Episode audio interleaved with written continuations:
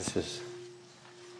I hear this bell and I can't help but think do not ask for whom the bell tolls. It tolls for thee. So before anything, let's just sit quietly for a minute or two.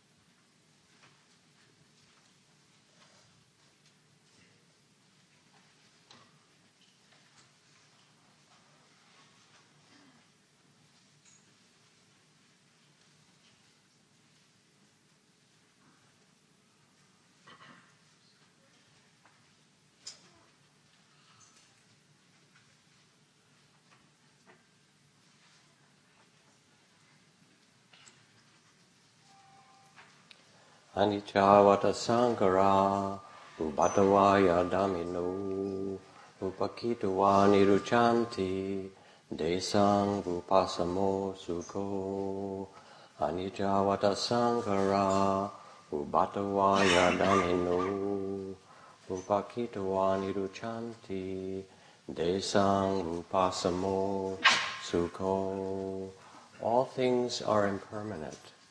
They have the nature to arise and pass away. For those who understand this in their hearts, there is true happiness.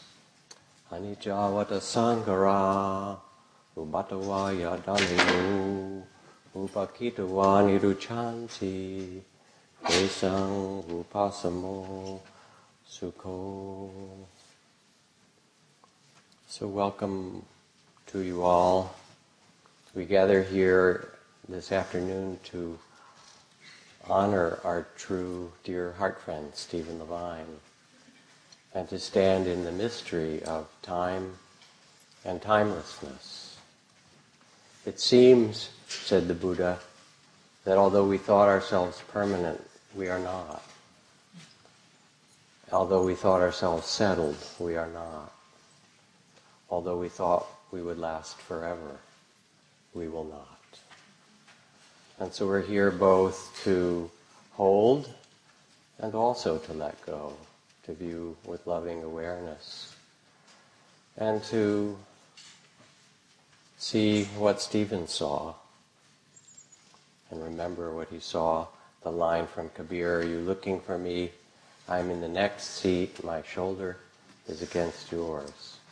You could look in the eyes of the person next to you and there would be Stephen when you know to look, to bless one another as we pass in the night, and to remember that it is a star at dawn, a flash of lightning in a summer crowd, cloud, an echo, a rainbow, a phantom, a dream. Stephen was a poet, and these are the poetic words for thousands of years that speak to this mystery. So welcome. Thank you, Jack. And I also welcome you to this tribute to Stephen Levine. This is our time to honor him and remember him and really celebrate the wealth of gifts he brought to our world.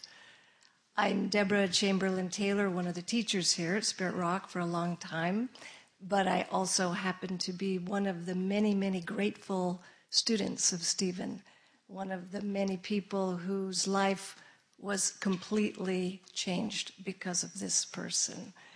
And uh, I'd like to see if you, in some way, had your life positively impacted by Stephen Levine. Please raise your hand.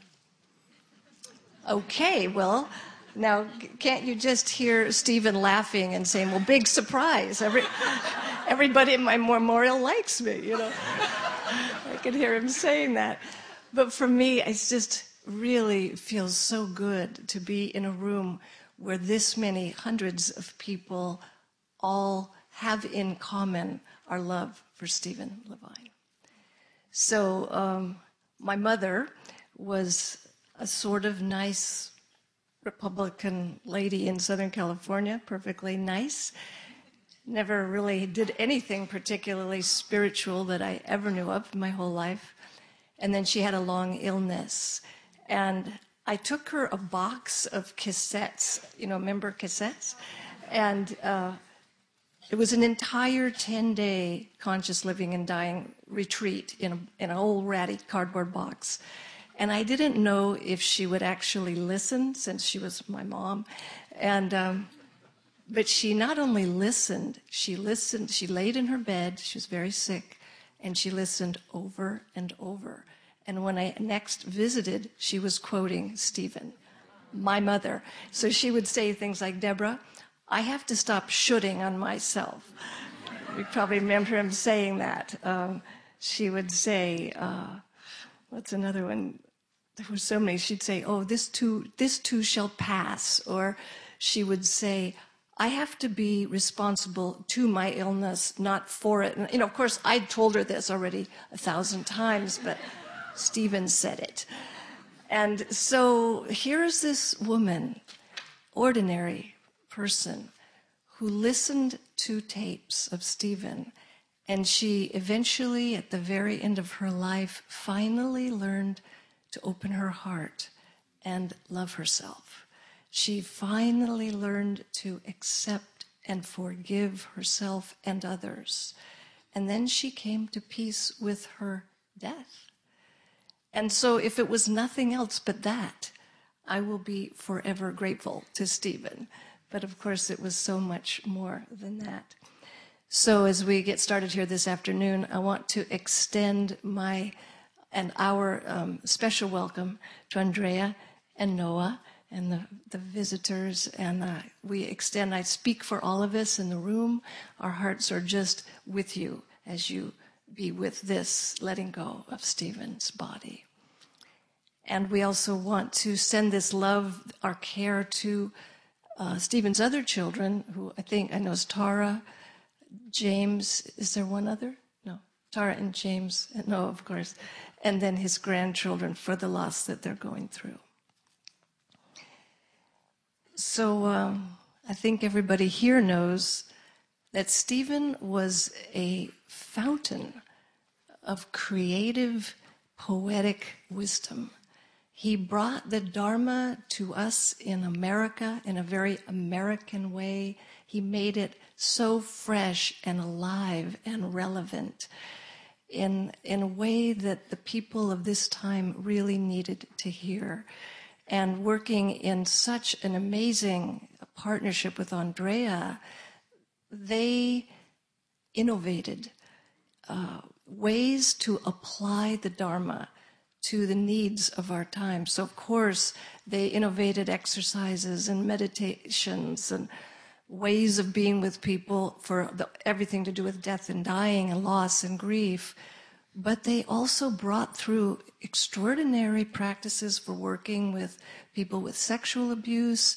They were pioneers together in this whole uh, world of relationship as spiritual practice. So they just offered so much as Dharma to so many of us. So, um, if you spend any time around, raise your hand if you never met were with Stephen in person, but it was just books and online. Wow, great! I'm glad to see that. So, if you didn't know it, I will tell you that in addition to all the things I'm saying, he was hysterically funny. So we'd be in a room this big or twice this big, filled with hundreds of really sick people and people who had been through the most disastrous traumas, who were dealing with horrible kinds of grief. And yes, we did do grieving together, but we also spent as much or more time laughing together And that's a gift that of Stephen helping our hearts open, laughing, crying with life as it is. So um, Stephen said, I'm a Buddhist with a Hindu heart or a, a, devotional heart. And he happens to, I don't know where Jai went. Uh, are you here, Jai? Yeah, you're up. Um, Stephen loved chanting. He loved to do kirtan. He especially loved Jai Uttal. That's him right there. And uh, he, he knew and worked with and played with Jai for uh, ever since the middle 70s. So um, thank you so much, Jai, for being here. And the drummer, thank you, Daniel Paul, for being with us. So I don't know if you've all done kirtan. It's not a song, it's actually a call and response form of chanting, and it's going to go on for about 15 minutes.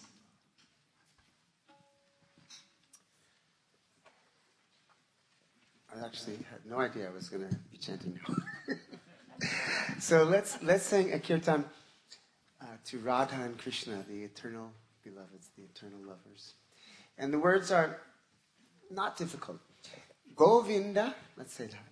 Govinda. Jaya, Jaya. Jaya, Jaya. That means victory to Lord Krishna. And then Gopala, Jaya, Jaya. Gopala, Jaya, Jaya. And that means victory to Lord Krishna. So let's say the whole first two phrases. Govinda, Jaya, Jaya. Gopala Jaya Jaya. Govinda Jaya Jaya. Gopala Jaya Jaya. And the third line is Radhe, Radhe, Radhe. Radhe, Radhe, Radhe. And Radhe is Krishna's beloved, the divine goddess, the, the, the infinite mother manifest as, as the full lotus of love. So the way it works is I'll sing a line and y'all sing it back, and I sing a line and y'all sing it back, and I'll sing a line and y'all sing it back and then I sing a line and you'll sing it back. And then I'll sing a line and you'll sing it back.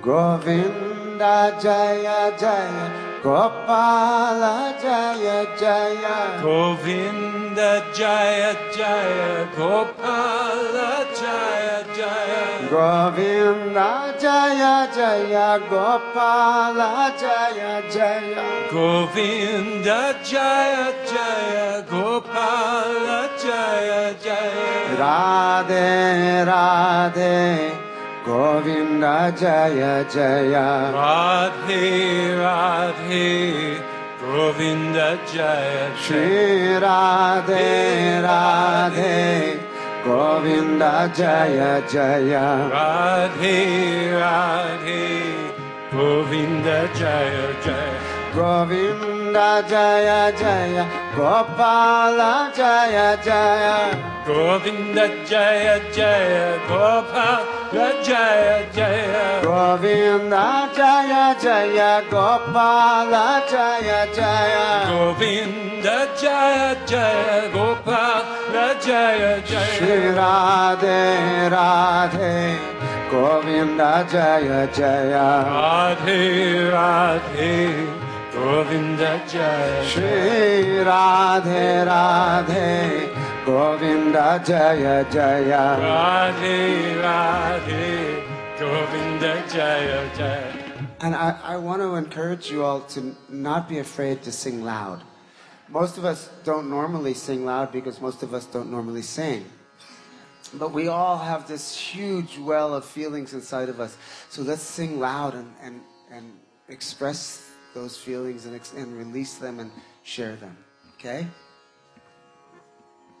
Govinda Jaya Jaya Gopala Jaya Jaya Govinda Jaya Jaya Gopala Jaya Jaya Govinda Jaya Jaya Gopala Jaya Jaya Govinda Jaya Jaya Gopala Jaya Jaya Govinda Jaya Jaya Gopala Jaya Jaya Govinda Jaya Jaya Gopala Jaya Jaya Govinda Jaya Jaya Gopala Jaya Jaya Govinda Jaya Jaya Gopala Jaya Jaya Radhe Radhe Govind जय जया।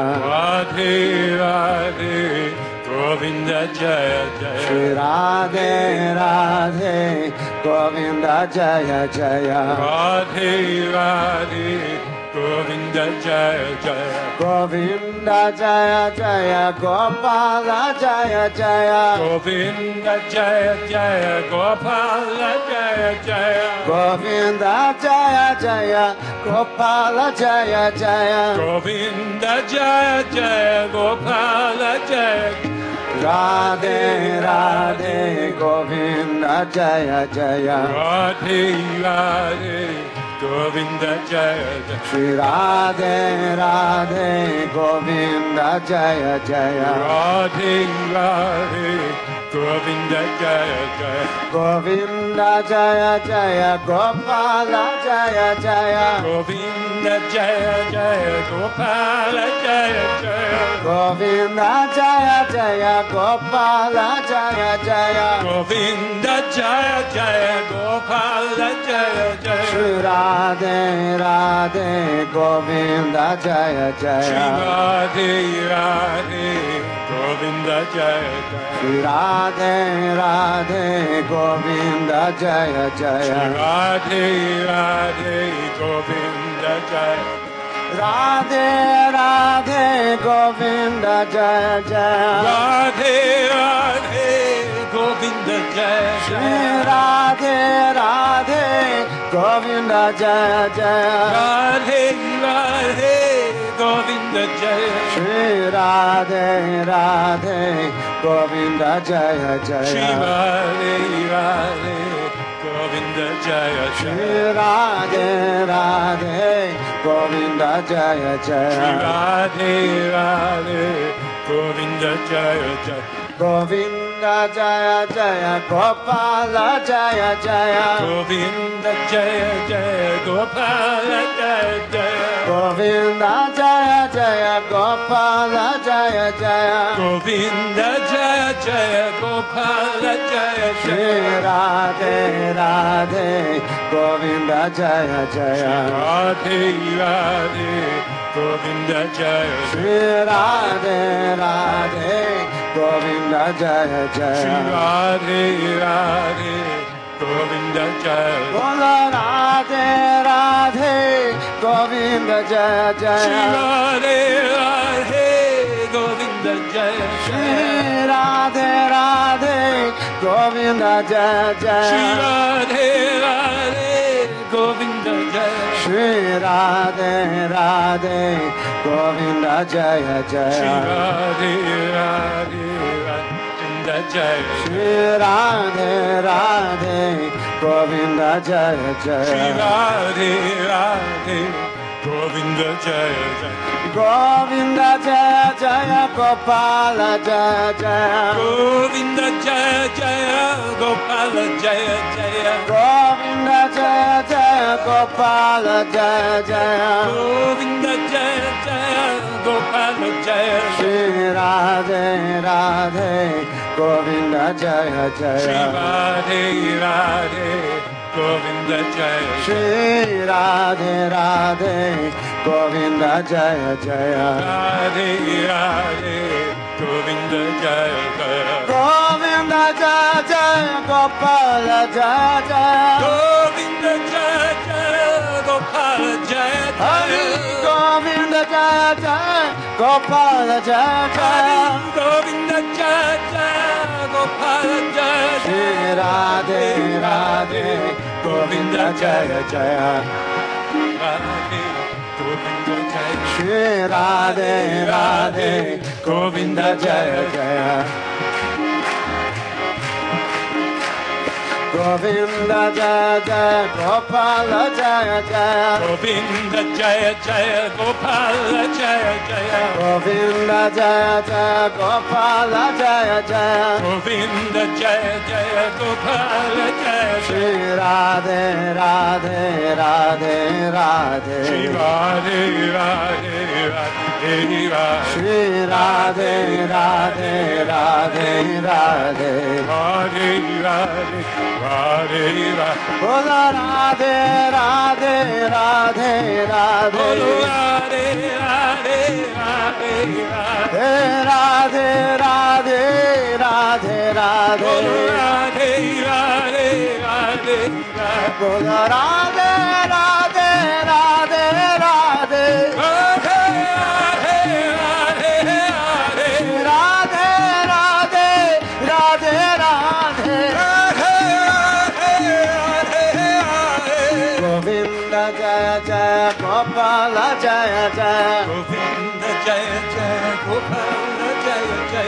गोविन्द जय जय गोपाल जय जय। गोविन्द जय जय गोपाल जय जय। राधे राधे राधे राधे। राधे राधे राधे बोलो राधे राधे राधे राधे। राधे राधे गोविन्द गो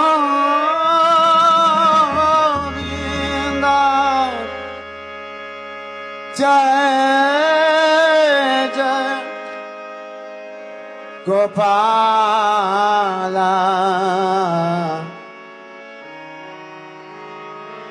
जय जय Radha Raman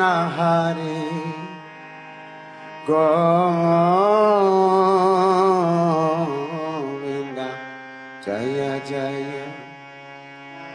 Ah,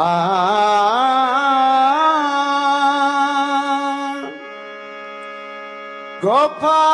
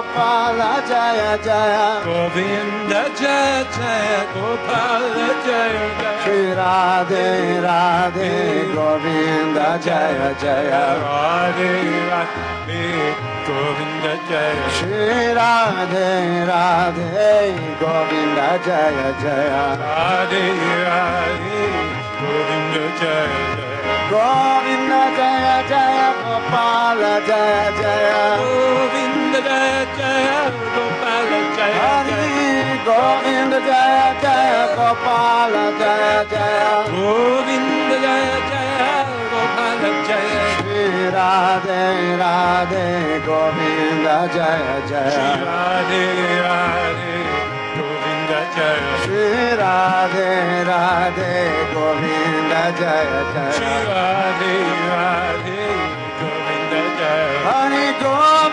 Jaya Jaya Gopala Jaya Jaya Govinda Jaya Jaya Gopala Jaya Jaya Govinda Jaya Jaya Gopala Jaya Jaya Govinda Jaya Jaya Gopala Jaya Jaya Radhe Radhe Govinda Jaya Jaya Radhe Radhe Govinda Jaya Shri Radhe Radhe Govinda Jaya Jaya Shri Radhe Radhe Radhe Radhe Shri Shri Radhe Radhe Radhe Radhe Shri Radhe Radhe Radhe Radhe Shri Radhe Radhe Radhe Radhe Radhe Radhe Radhe Radhe,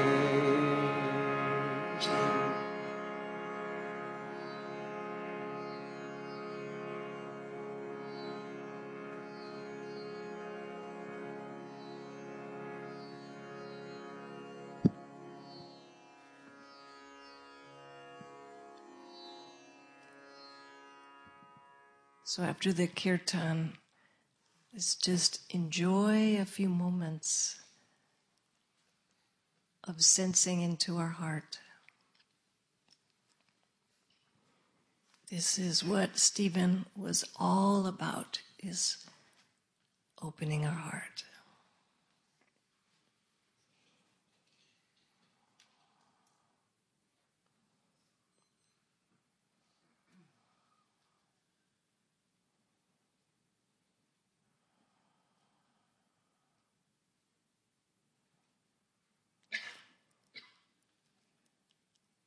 Thank you.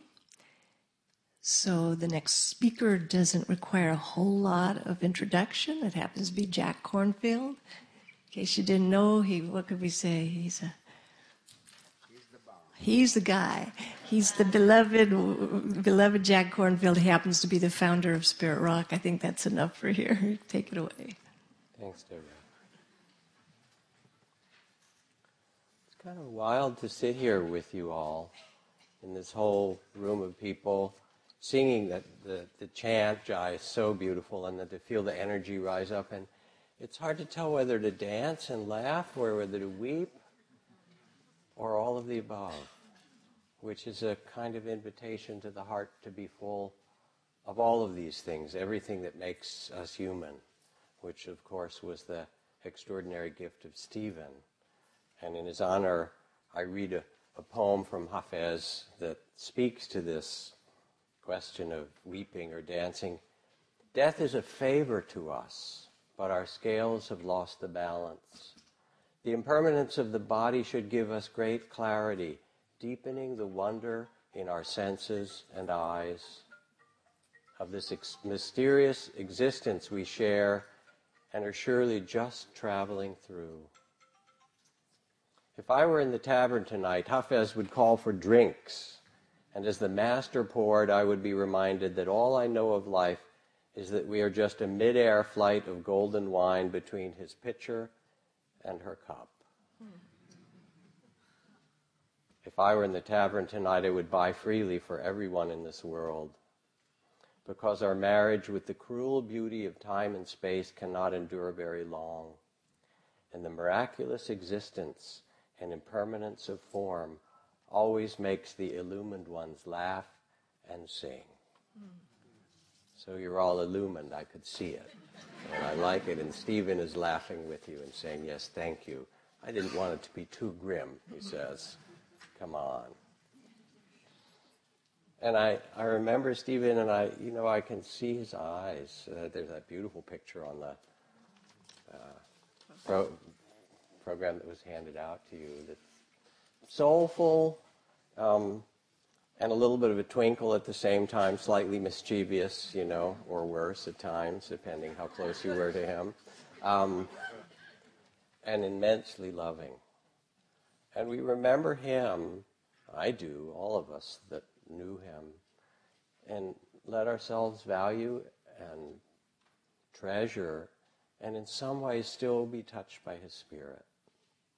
The first time I saw Stephen, at his house. I'd met him. He'd come to some re- very first retreats we did, and he was interested in these practices when he was in in the Haight Ashbury in the 60s and published an early tract of Mahasi Sayadaw in the 1960s before he'd even come on a retreat. Um, but I went to visit him in his house in Santa Cruz. I guess it was the early 70s, and um, there was a cat living in the garage named Shoebox, who he had adopted. I think it was a runaway cat, and he'd found, and Shoebox had a shoebox to live in, which is how she got her name. But there was something about his relationship to Shoebox that presaged for me his relationship to almost everyone who came to see him. You know, he took the people like this cat who was scared and lost and run away and running through traffic and, and gave her a place and a name with a little bit of humor um, and loved her and tended her um, for years in the way that he loved and tended so many people. Now, his oldest friend, and I have to put on this nose to honor this correctly. This is actually from Wavy Gravy, who's having an 80th birthday celebration today, or would he, he would have been here. And he said, Stephen was my oldest friend. We went to grade school together at PS 16 in Albany, New York, from first or fourth grade, depending whose memory you trust, right? and then we reunited as beat poets in the 60s in the Greenwich Village. And then we went our ways again, Haight Ashbury. And then we hooked up with Ram Dass and lots of later adventures starting at Camp um, Campbell and others. And our lives have just been entwined. And he says, So I write a haiku for all my friends, and this is haiku for my oldest friend. Yo, Stephen Levine, teacher of death and dying, now it is you who dies. Mm. So that's from Wavy. Thank you, Wavy. He's here in spirit, as Stephen is. And he had such a big heart and such a kind of fierce dedication to tenderness and to love that he was willing to sit in the fire of people suffering and their loss and their dying and their abuse and all those things together with his partner and beloved Ondrea. Um, prisons, you name it, where people were suffering.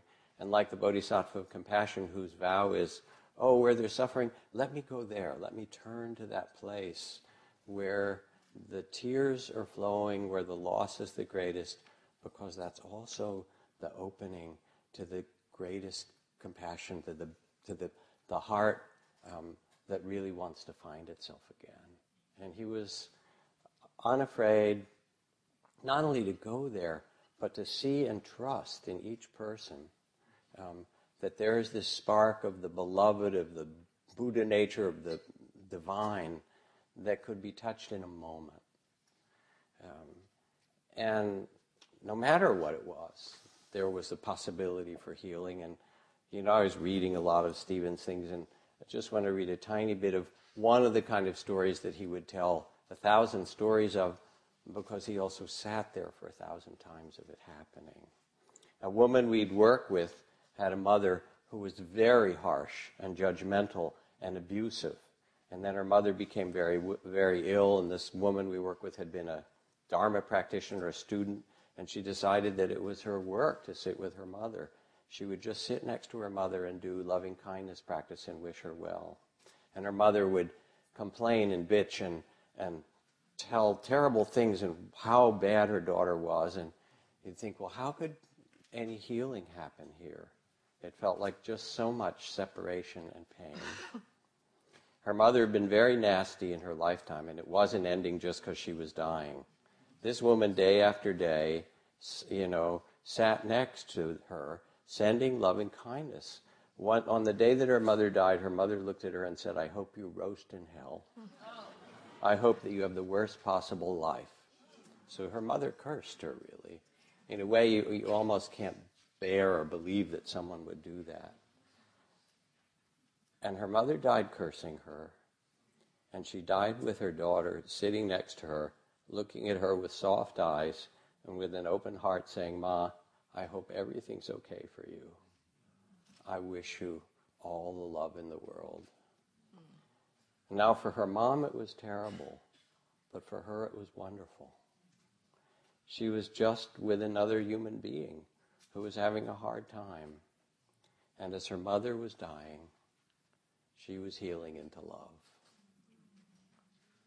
And that story really is Stephen taking his place at the bedside with Ondrea, taking his place in the prison, taking his place with uh, the sorrows and the sufferings of human beings, which we all are and all carry, and reminding them that their heart could be open, that healing is only a breath away. He was a poet, a healer, a naturalist. He lived as a naturalist out in the country on the border of Mexico and wrote a beautiful poetic book about it many years ago.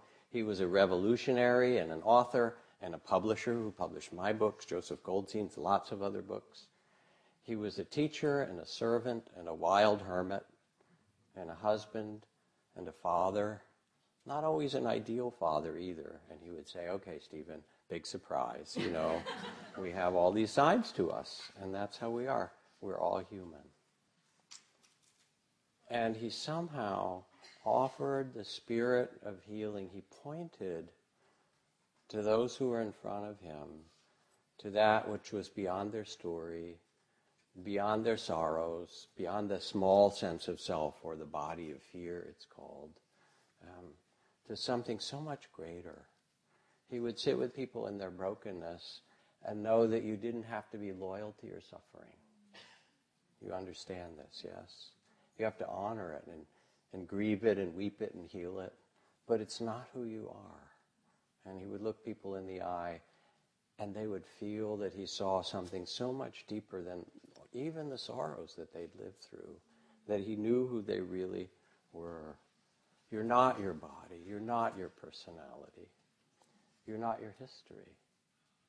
You have to honor those things and he would rest in what is called the Pabhassara Chitta, or the luminous heart, the heart of loving awareness. And to have someone gaze at you with that kind of love in the midst of everything you're going through, you know, and then to do it with sometimes with tenderness or with a spark of humor or with a just a little kind of Zen turning phrase, really? Is that, ah, ah. I can just hear him say, ah. People would go, open their hearts and tell all these horrible stories, and he would say, ah, yes, and just touch his heart. And you go, okay, it can be held. It's not the end of the story. And he would plant seeds everywhere he went seeds of love, seeds of caring, seeds of courage, a tremendous amount of courage and wisdom. The fragrance of rose bay, sandalwood, and jasmine travels as far as the wind.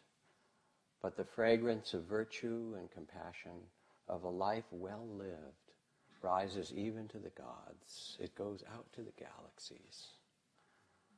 And so I thank you, Stephen, for your poet's heart,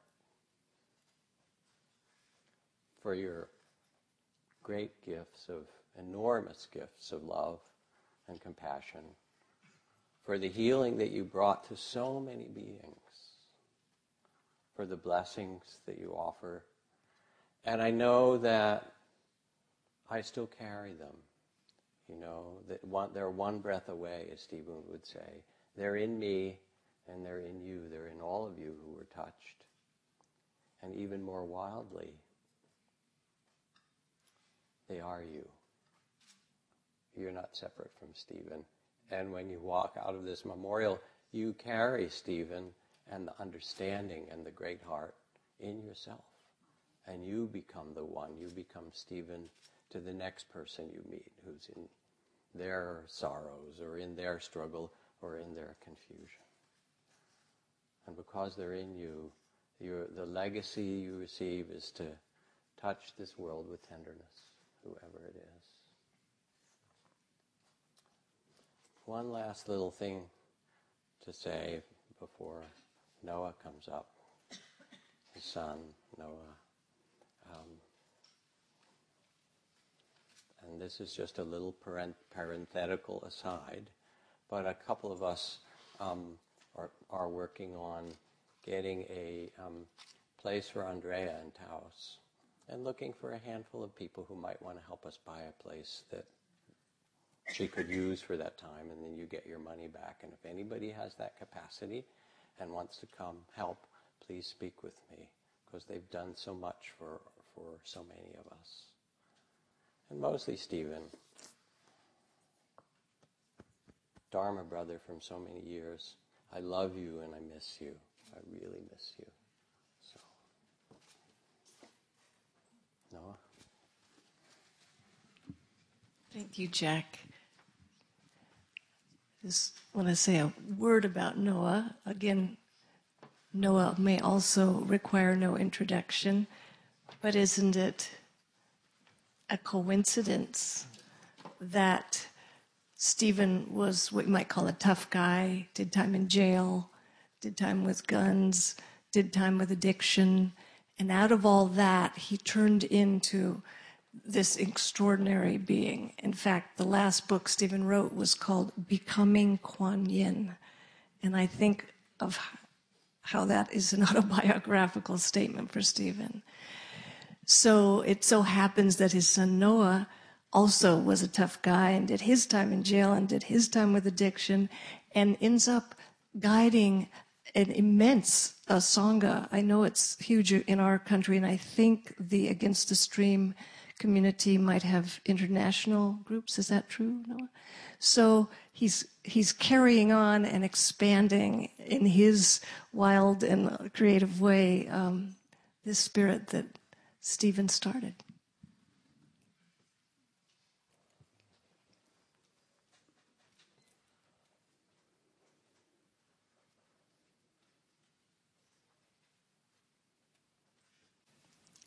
Well, it's pretty um, wild to try to uh, put into words in front of so many uh, friends and family and strangers. Uh, something about my father. Uh, as, as both Jack and uh, Debra kind of pointing to my, you know, growing up around uh, death and dying had both uh, positive and maybe some negative effects on me. Um, and in some ways, when, when my dad died in January, I sort of felt like, oh, he'd been preparing me for this my whole life. Unlike a lot of families where death is hidden and thought of as something that's kind of wrong or it was so normalized. And uh, so I, I, can remember being a kid and knowing about death and having terminally ill people around, patients, or going to visit people who are dying. And for many different reasons, I uh, sort of rejected all things spiritual in my childhood and um, turned to drugs and crime and violence and and at 17 years old I was locked up and my father gave me some meditation instructions and it really changed the whole direction of my whole life. And I got sober and got off drugs and I started practicing and um, within a year or so after that, I got uh, ready and I said I want to do a retreat, and uh, and he sent me to Jack's retreat, and I started practicing in this community and met Ajahn Amaro, and really, you know, all of that was uh, 30 years ago, and almost 30 years ago, and. At some point, I asked Stephen, I said, You know, I was a teenage drug addict. You knew I was a teenage drug addict. When I was 16, uh, they, I got emancipated, and I just sort of was like, fuck school, fuck you, I'm out of here. And they were like, cool, go ahead. you want to be a tough guy? Get a job. and of course, I didn't get a job. I got three felonies, but And then later, after probably my early 20s, when I was practicing and I was recovering and I was and I asked Dad, I said, um, you know, why didn't you send me to rehab when I was a 16 year old crackhead? And he said, uh, he said, I, uh, he said, my best thinking at the time was if I tried to send you off to rehab, you uh, would have run and we would have lost connection. But that if I uh, let you go with, with love and with some level of blessing, and um, that actually when you were ready, I'd be able to be there for you and our relationship would be intact. And uh, I said, Well, that's a pretty big gamble, huh, Dad?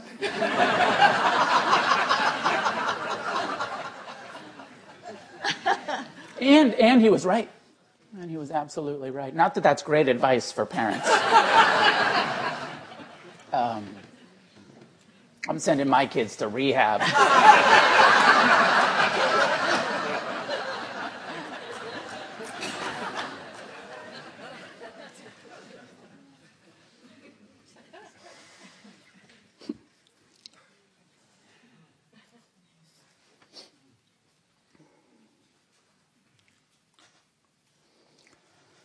like um, so many people in the room, you know, stepping out of the son role, which of course is very central, um, but really he was my teacher. And I've had many teachers, but that initial mindfulness instructions and uh, gradual awakening becoming kind of my Bible reading it over and over. And he, you know, he delivered the Dharma in a way that I could hear, that made sense to me.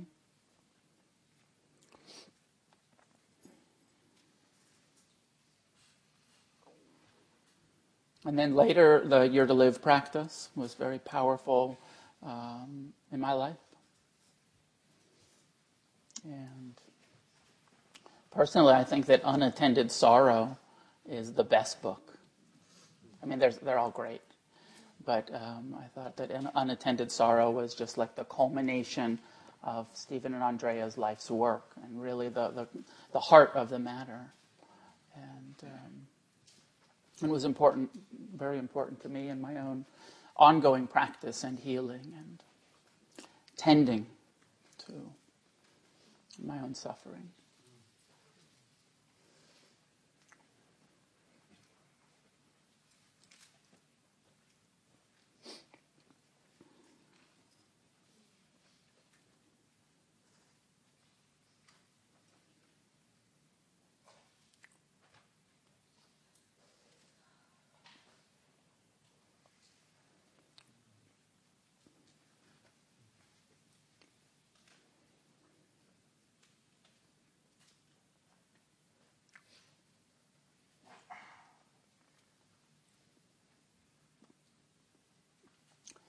So I, I sit here feeling um, sad, but also a tremendous amount of gratitude for being born into a family with the, uh, for me, perfect amount of suffering and, and, and the Dharma. Um, perfect setup to suffer a lot young and to start practicing young. And, uh, and then having these models and having uh, Stephen Ondrea and Jack and Ram Dass and all of these Dharma teachers around me my whole life. And that when it came time when Jack started saying, you know, it's time for you to start teaching, and Stephen said, time for you to start teaching, um, it wasn't that big of a deal. Because I didn't think uh, that I had to be perfect because I knew none of them were.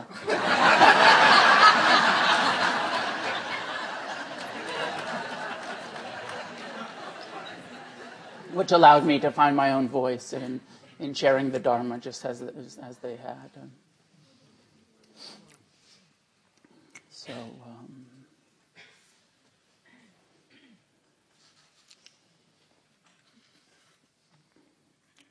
me and my friends, Vinny and Micah, who are here with me today, used to love to make fun of Stephen and his meditation instructions, and it just kind of became an inside joke where we just turn to each other and we'd say, levels and levels and levels. Or like, why don't you soften your rectum a little bit? I mean, all of these like wonderful Dharma teachings. Just, fucking soften your ass.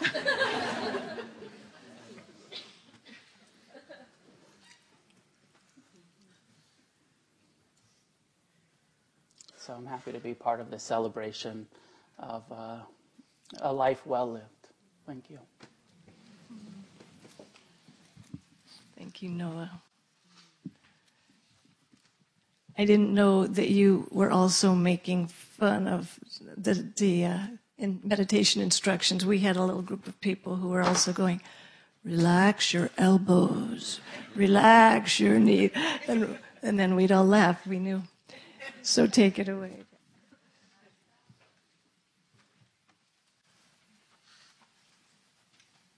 So the next thing I'd like to ask, because it's not just a few of us who were close to Stephen and Ondrea, um, but so many of you who've been touched as you raised your hands. And I'd like to invite you to take a few minutes to turn to a person sitting next to you. It can be two people or three. And take five or ten minutes and tell a Stephen story. Or tell how you, you know, encountered him or what mattered to you in this so that you get your spirit and your voice to be heard in this room with all the rest of us. So go ahead, please.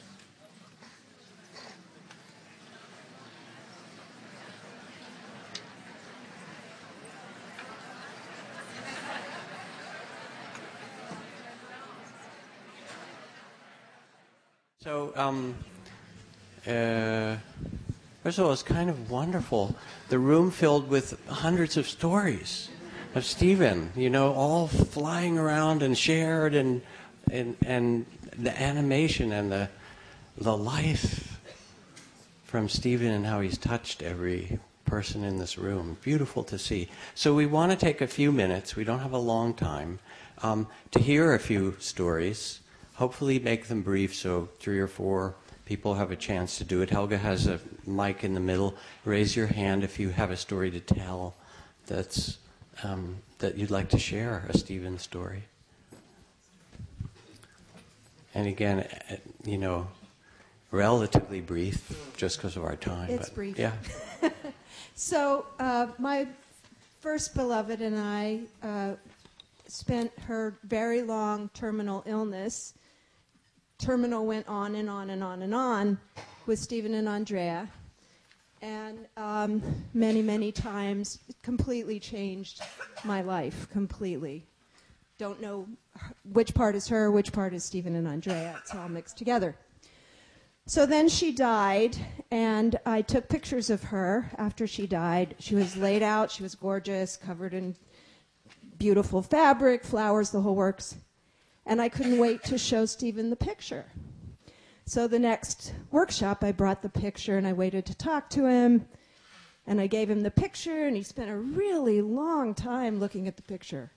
And I was like, what is he, you know, what's going on? Well, okay, he's contemplating, so I just sat.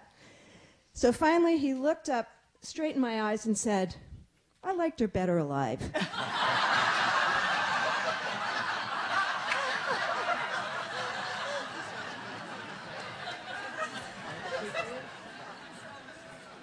I just got handed the microphone as like actually I was um, on my way over here this this afternoon and um, coming over the hill in Fairfax. Oh, I'm Susan Barber and I worked with Stephen Andre for years, um, putting on workshops around the Bay Area with them and in Boston. And um, without Stephen Andre, I actually wouldn't know anybody in this room. Um, a room full of dear hearts and people that I've known for 20 years. So I have immense gratitude for that. But driving over the hill I had this sort of revelation, uh, this voice in my head saying, there might be a chance to say something, and because you worked with them for so long, you really should. And I was like, what? And I realized it was Stephen. And I thought, seriously? No. But um, Cheryl just handed me the microphone. So I just want to say um, meeting Stephen was just such an incredibly unexpected um, event in my life. I was sort of dragged to a talk that a friend of mine thought I would enjoy because a friend, another friend was dying. And he took me to see Stephen um, in 1988 in San Francisco at a church. And at the end, my friend, who was a Christian monk, came out with me very excited and said, Well, what did you think? And I said, I don't know what the hell that guy was talking about. I'm from New York. We don't talk like that in New York. I don't know about softening my belly or keeping my heart open in hell or any of those other options. Um, I'm just going to go home now and have a beer or whatever I did but th- like three weeks later, literally, um, as my dear friend Jeff was dying, I had um, been avoiding that like the plague and had managed to do it successfully up until this weekend when he was stuck on the toilet and his friends that were caring for him called because I lived the closest and said, please come over. We really need some help. And from that time on, for the next six weeks, we were at the house daily caring for him. And one morning, um, he was very agitated. I was there very early in the morning sitting with him so his father could attend to some things and I was frantic. I had no idea what to do. He was 40 years old. He was so out of his mind. He had brain cancer, and I just sat next to the bed, and I, this voice said to me, "You can soften your belly." Mm. And I was working in the stock market at the time. I was getting a ticker tape that said, literally, "You can keep your heart open in hell." And I had my eyes closed, watching this ticker tape. Soften your belly. So I softened my belly. I was holding Jeff's hand like a vice grip. As soon as I softened it, he also softened, shockingly and sat for about 10 minutes with this mantra just playing out in my head. And Jeff and I had the most profound experience. And somebody came in downstairs and slammed the door, and we both kind of startled. And we opened our eyes, and he was pretty much had been in a coma, and he looked at me and he was like, wow. and after that, I went to every workshop, anywhere that Stephen was. This was years before stalking was like a vocation, and I just was at all of them. And one day Stephen just said, You're here all the time. Why don't you just put these on? And I was like, What? Okay, sure. And so we spent 10 years. And I just can't say how grateful I am. My career, I work, I've been working in end of life care for the last 20 years. It's a direct result of that, those workshops. When they stopped going out on the road, I had no idea literally what to do. I was like, I've taken care of people that are dying for 10 years. I spent 10 years doing this, and somebody said, do hospice. And so for 20 years, I've been so grateful to be able to work with people who go out and support the dying. And every day that I show up at work, I, it's like Ondrea and Stephen are with me. There's absolutely nowhere that he is not. And I'm just so amazingly grateful. And Ondrea, God, thank you for everything. And Stephen, I just feel him everywhere, really everywhere. So thank you. Thank you, thank you. A couple more. Go ahead, you can pick. Just look for hands up. Hold it close to your mouth when you do it like ice cream. I'm not used to doing it like ice cream. Um, I have so many stories. To narrow it down is really hard. Um, Deborah and I met each other when we were 22 years old. And Deborah led me to Stephen. And Stephen changed my life totally. And has been with me every day since we used to go down to Yucca Valley, and when you were there too, Jack, and and um, many years after that, when I was in my 40s, I became a grief counselor. I decided I should do something with all this, and um, I was invited to lead a, a support group for parents of murdered children. And my first reaction was, oh my God, you know, I can't do that. And I thought about it, and and I said yes. And um, so I walked in there, and the group had been being led all wrong, and I, so I changed, I changed the whole dynamics. But the thing that was with me the whole time that I could do it, and I did it. And I sat in that circle and listened to the most horrible stories that people had to tell. And what kept going through me was keep your heart open in hell. Keep your heart open in hell and that and I did, and it was because of Stephen and you, Jack, and and um, you remember that living dying retreat, that crazy thing. um, because of that, I, w- I was able to be there for those people with no judgment and not trying to fix them, and just and I and I would just be there and let the tears just come down and be present. And then I'd get in my car and go home and scream, you know, on the way home. But um, I have all of you to thank you for helping me to be that person. One more, maybe. Let's go back a little further.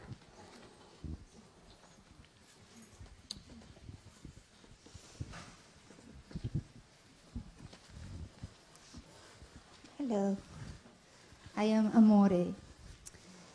And I met Stephen Levine this morning.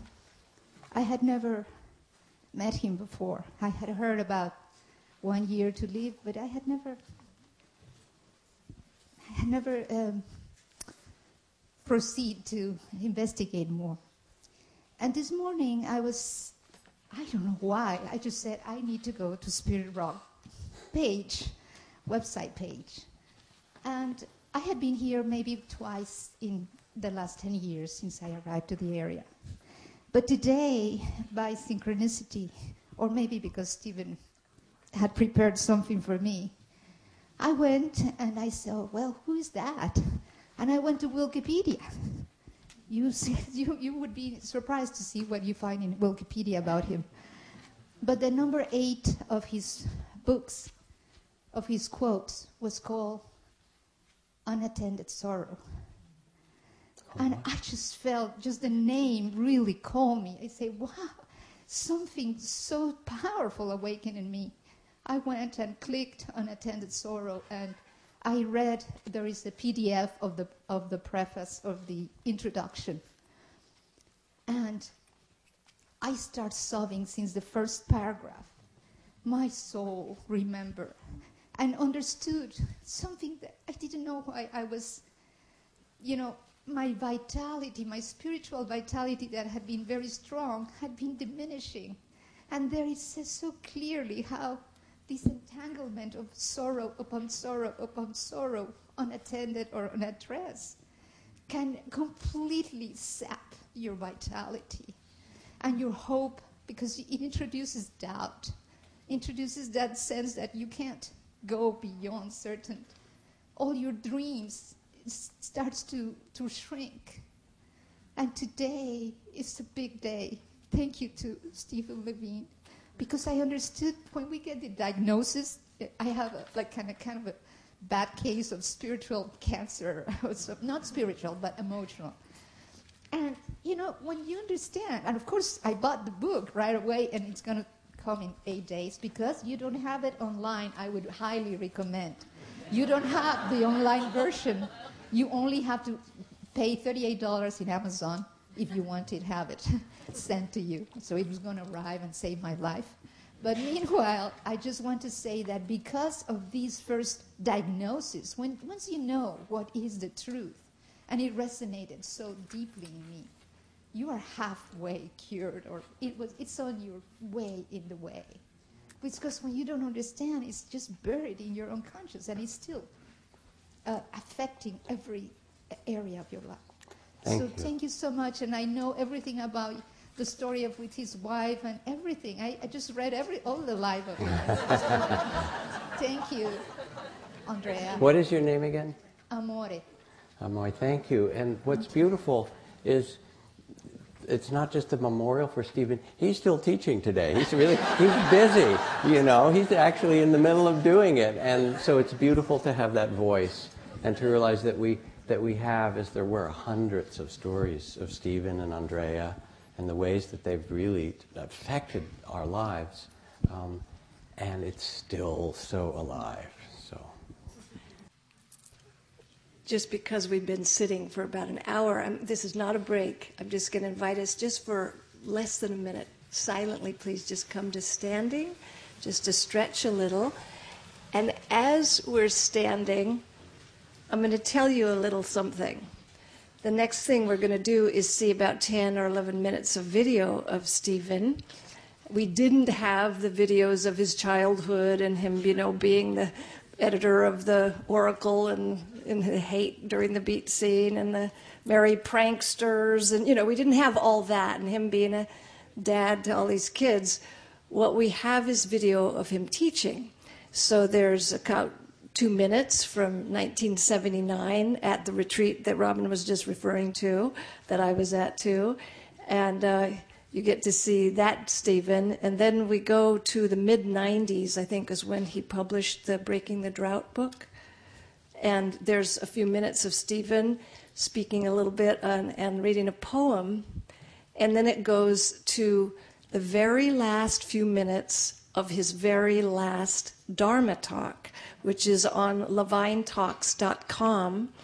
And if you haven't discovered levinetalks.com, Ondrea and Stephen have been doing these, what they call the couch talks, for the last several years, and they're all available there for free. Let's have a seat and I'll finish telling you this little story.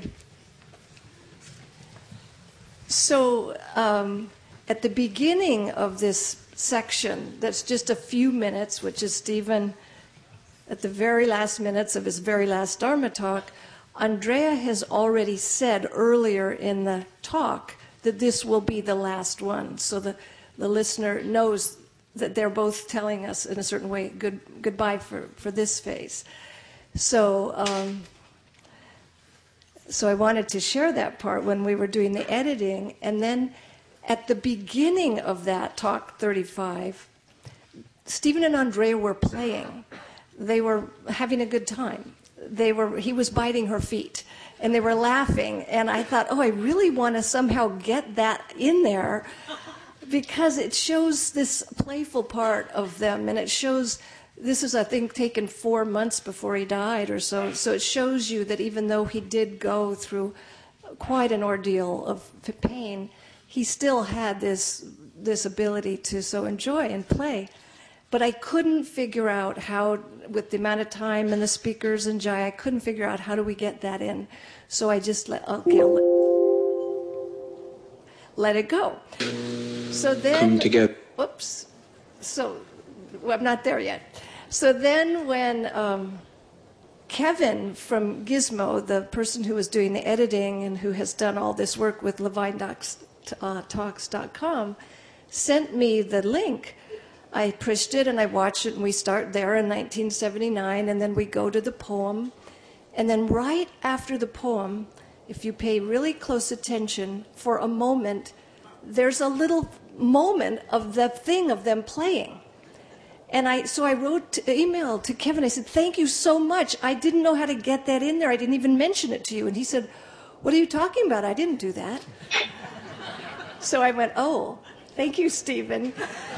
It's a little gift. So, right after he finishes the poem, and the last few words are something about breaking the drought, watch really close, and you might see a few moments of Stephen and, a special gift that he somehow managed to get onto this video. Go ahead with the video. To do all of us is to stop postponing death.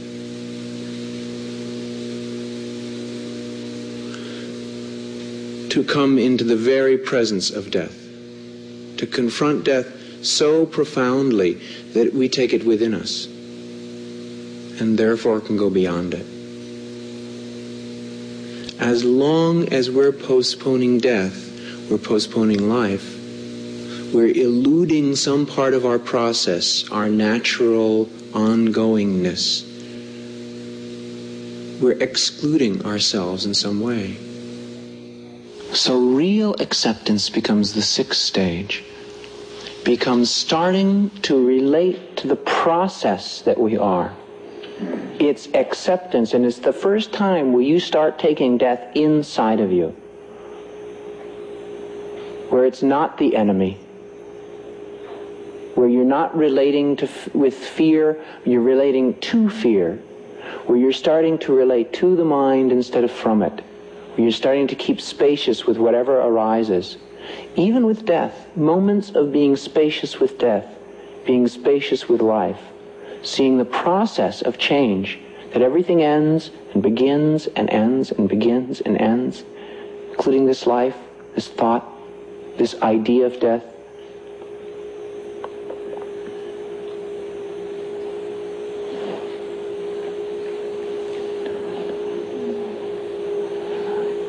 in this uh, stage of acceptance where death is taken inside, where death is taken within, where it starts to fall away in its separateness from life.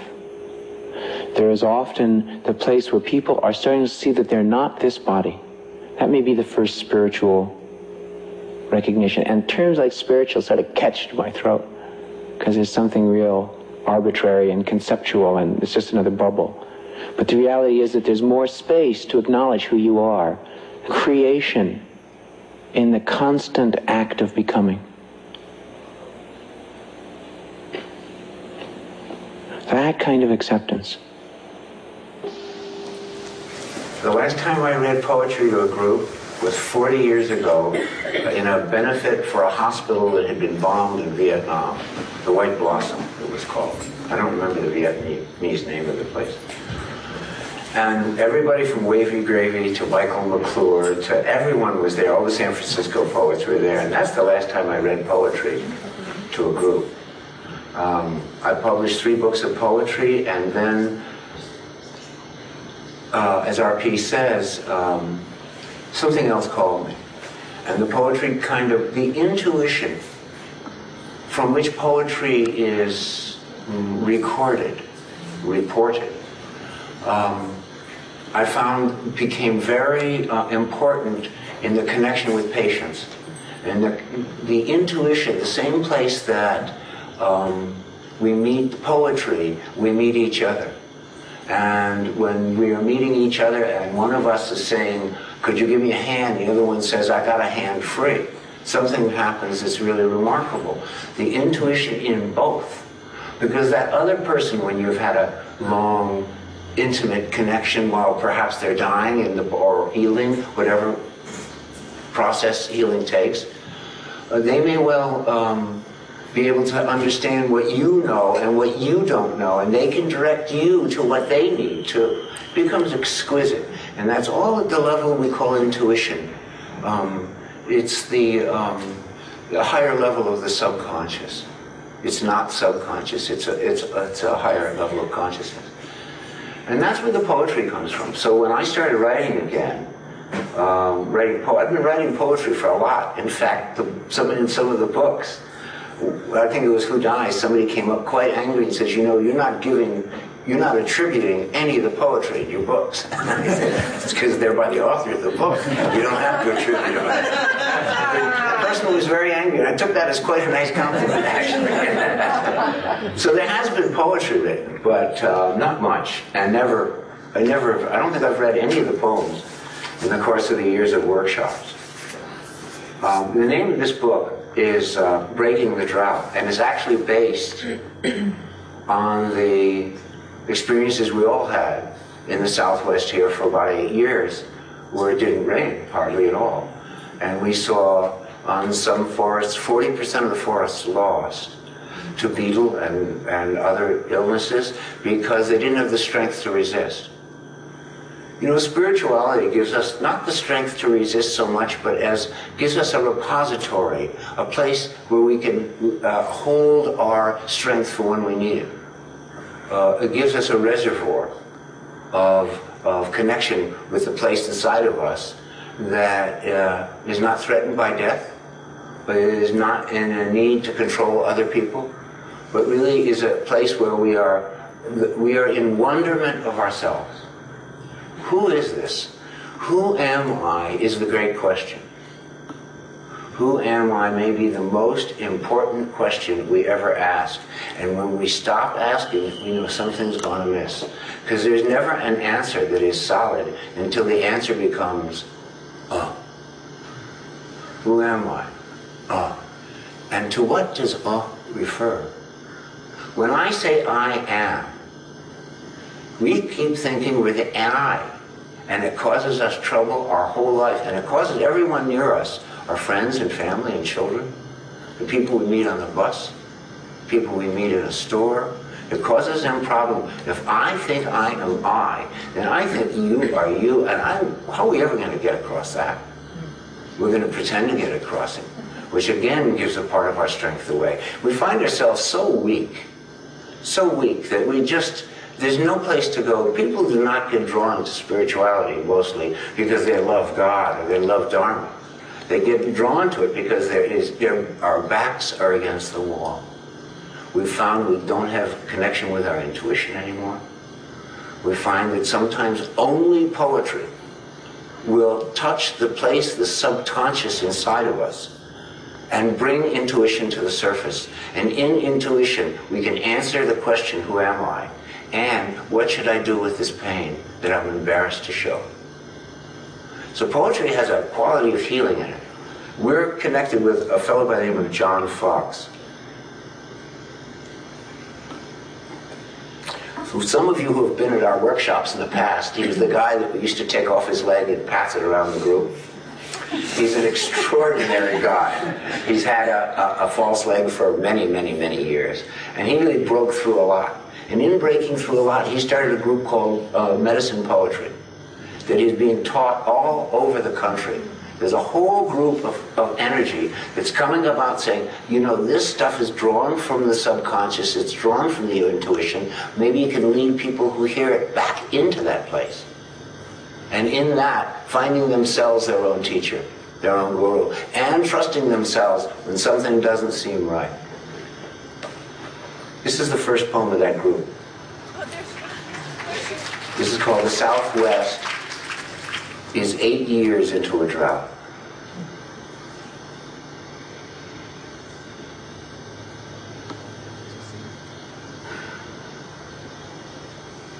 Droughts can make you superstitious, change the way you pray, and to whom.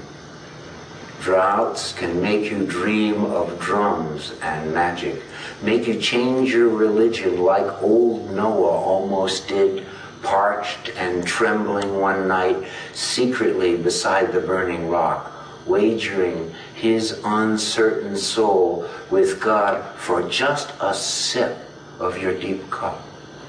And what a flood it was. Noah had such a big soul, and God loves a gambler who will bet everything to find his original heart and break the drought. One of the great things about aging is it insists that we just be. We don't know how to do that. To just be takes so much love, so much willingness to be seen. Uh, we're all God's fool this sound of my voice is just the Big Bang continuing. We are so fortunate to not know. If we trust not knowing, if we just be, oh, well, if I just be, then I won't be anyone. Two rabbis Andre belly tightens now as I tell no, this no, joke I for the ten thousandth time. I softened. I softened. I was just going to sing "Row Row Your Boat," but That's this right. is better. No, go to the rabbis. To the rabbis. I haven't Two heard rabbis are in front of the, the shul, the front of the temple, and they're just straightening things out and looking at the Torah, and they see in the back of the temple is uh, uh, a guy sweeping the room and they're up in front of the front of the Torah, in front of the the fancy uh, uh, repercussions of believing you're someone and have a religion, have to be that way, and in front of it, and they're beating their chest and they're saying, "I'm nobody, I'm nobody," just emphasizing that God is so big and I am so small. It's like a Monty Python movie. and, and I, I, I am nobody. I am nobody. One one uh, rabbi says to the, uh, the the cantor says to the rabbi, and back and forth. You see at the back of the room, the guy who's sweeping up is also saying, "I'm nobody. I'm nobody." And they turn to each other. and They say, "Look who thinks he's nobody." you know that. That's the crazy one you can see we are stretching to try to give you more. Um,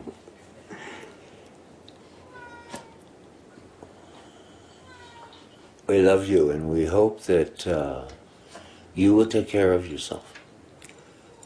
Please treasure yourselves as we treasure ourselves. You treasure yourself, you'll be okay. Everything will work out. But you got to treasure yourself. Don't be looking outside yourself for someone else to do it first. Row, row. Row, row, row, row your boat gently down the stream. Merrily, merrily, merrily, merrily, Life is but a dream. It's a dream.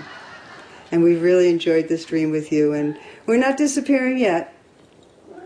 Bye. Namaste. So we're going to go directly into meditation from that. So just take your seat.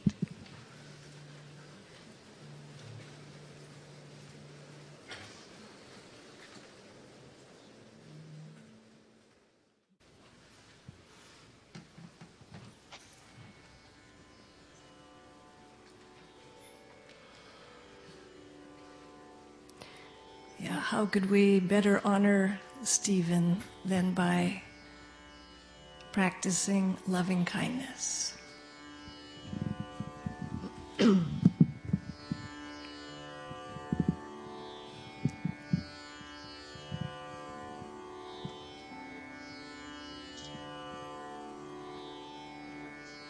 so, having seen the images and the hearing the teachings, seeing Stephen's extraordinary heart, wisdom, humor.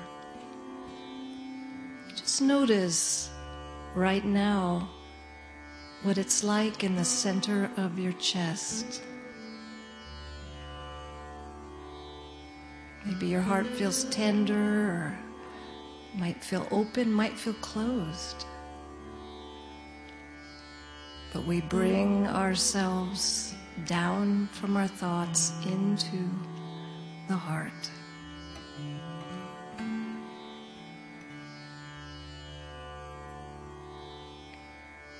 Imagine that you can breathe in and out through the center of your chest.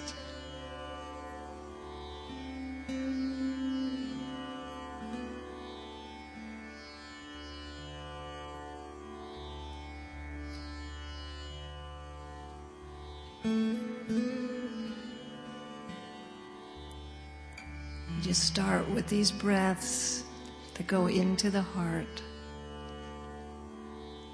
Just to remind us of the possibility of opening our heart.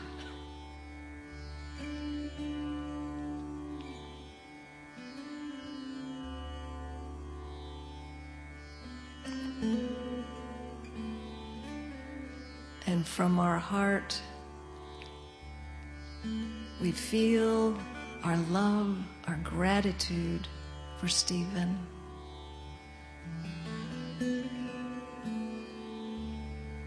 Just allow yourself to feel, what you may feel the grief and the loss, you may feel the gratitude, you may feel a mixture. Silently from our heart, so much gratitude. Thank you that we knew this person, that we've been touched by this being. Great gratitude for Stephen.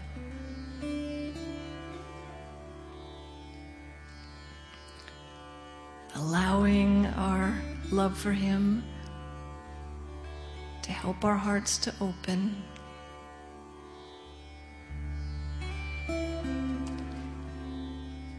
Stephen, you talked about the great mystery.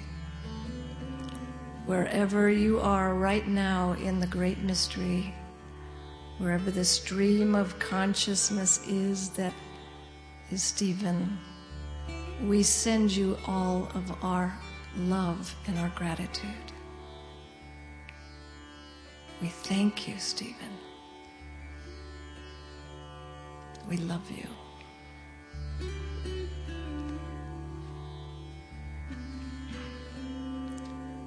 Sending from our heart the best wishes to this being wherever he is on the journey.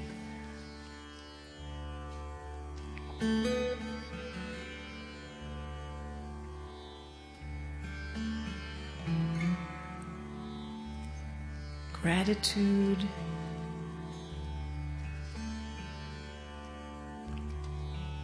And Stephen, we wish you well. We wish you the best on this journey.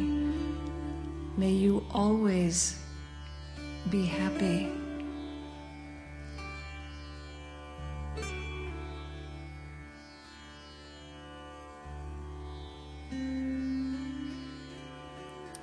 And Stephen, may you be free.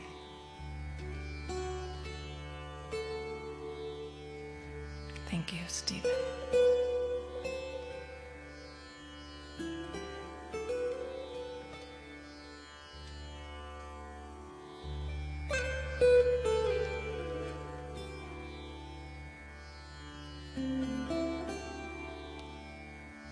So, just as we practice opening our heart to someone that we so appreciate, Stephen, we also practice opening our heart to ourself.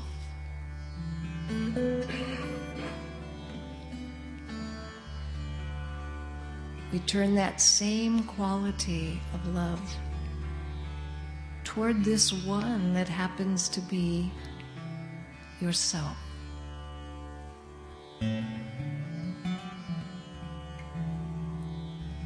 So, wishing yourself very best. May my heart open.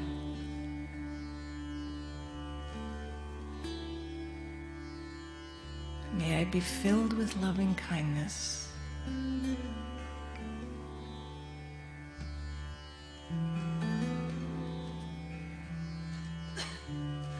And just as I wish for Stephen to be free, to be happy, to know the true happiness that's caused by no outer conditions. I wish for myself the same thing. May I be happy. May my heart open to myself. May I be free.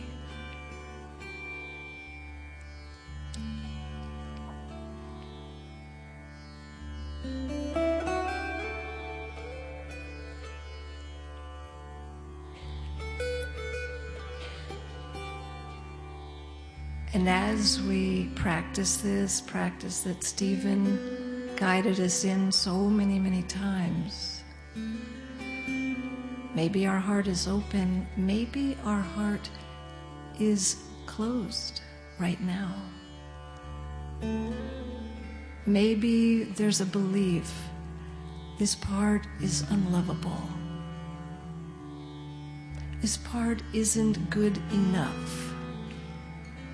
And as Stephen would say, that's exactly who needs the love. Take all of this love, all of this kindness, and embrace, love the part of you that seems unlovable.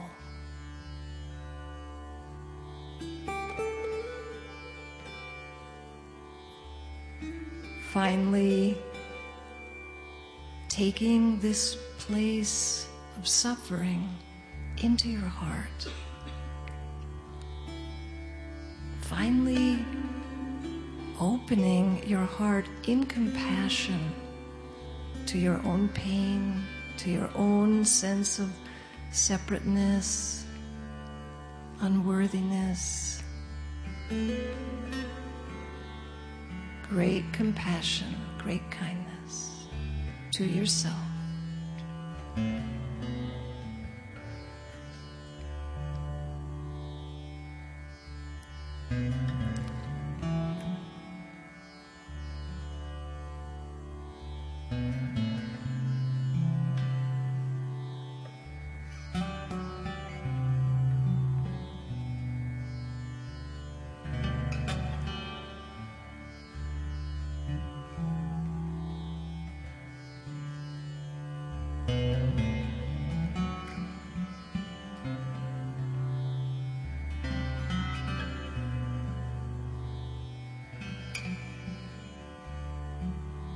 As we practice this loving kindness towards ourselves. Sometimes our heart opens, sometimes the opposite. We open to that. We let ourselves be. As Stephen would say, we have mercy. Have mercy on just how it is right now. Great love and kindness to myself, just as I am. No place excluded.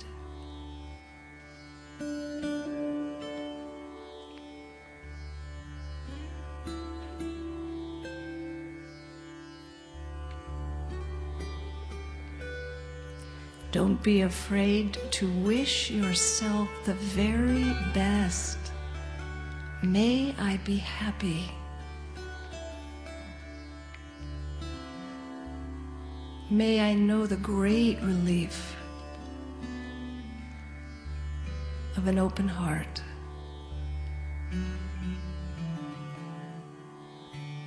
May I be filled with loving kindness.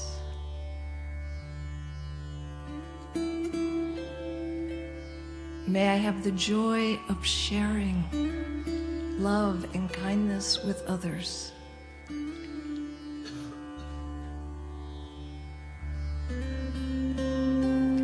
And from the center of your chest, wish yourself silently the very best well wishes you can imagine.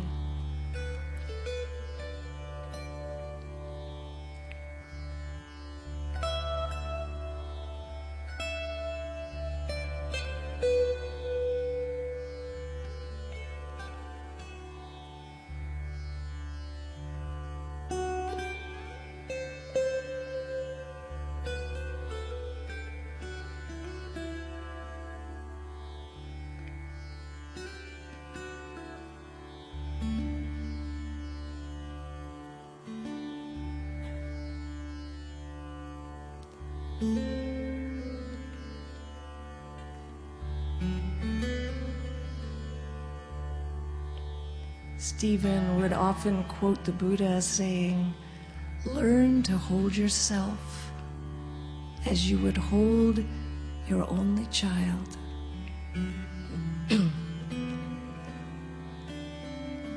so we open our hearts to ourselves and we wish ourselves happiness and well being. May I be happy.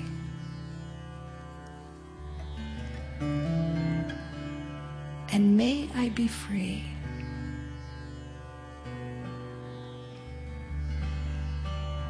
And as we continue to open our heart, we find that loving kindness falls equally on every being.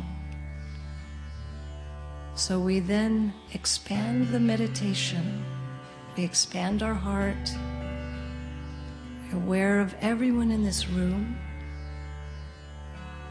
love and well wishes to every being here.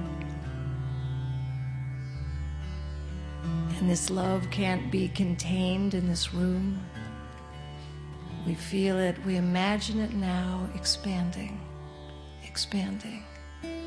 As Stephen guided us so many times, we feel our heart expanding around this earth to include every being. May every being be happy. May every being everywhere live in health and safety. May every being everywhere live in ease and well being. Heart expands around the earth. Great loving kindness to every being. May all hearts open. May we all come home to the great heart, which is completely interconnected, completely in love with each other.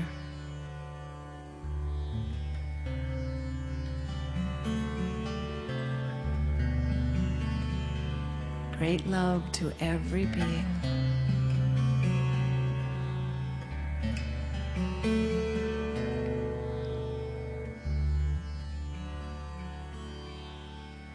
May all beings everywhere be happy.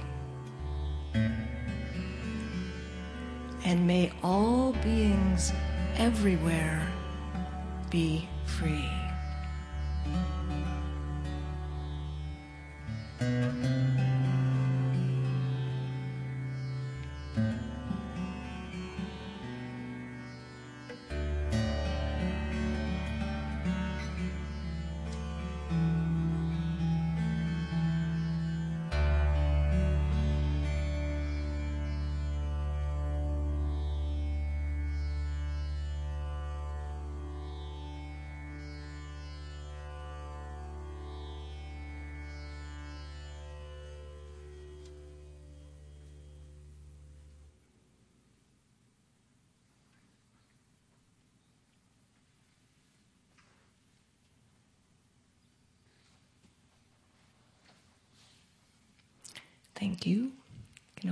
Eyes.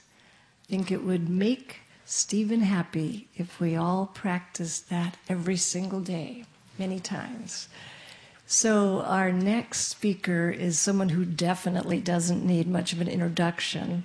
It's our beloved Ram Dass, who is speaking to us on Skype from his home in Maui. Hello, Ram Dass. We're going to wait. We don't yet see you, so we're waiting to get a visual of you.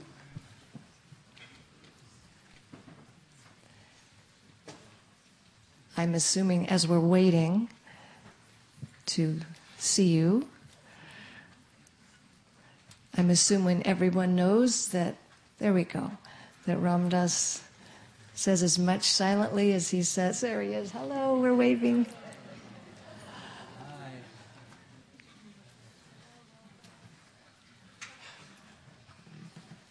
Uh oh. We can't hear you yet. We don't have volume yet. Let's see if we can get some volume.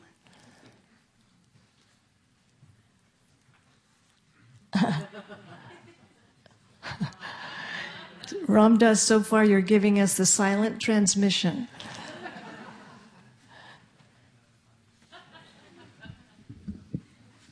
Is the person at Spirit Rock sure that we have ours correct? Aaron, are you here?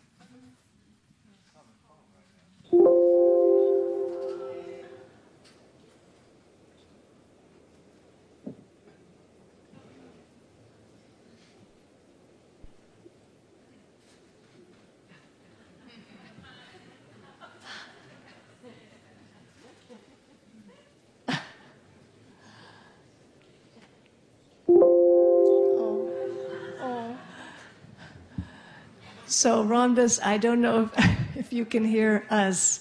You're having a good time. this is Maharaji's big joke. We can't hear you yet, but we're working on it.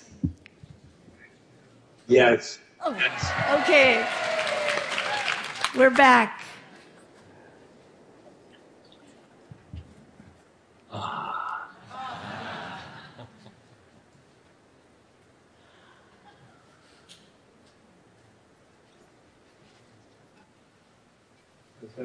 go?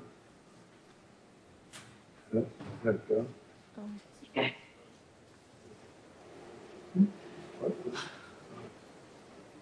Roll, roll, up, down the stream.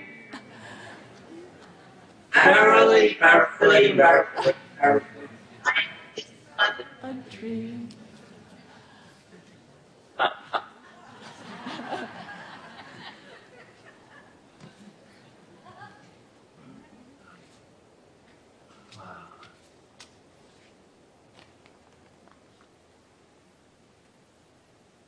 It's a beautiful program.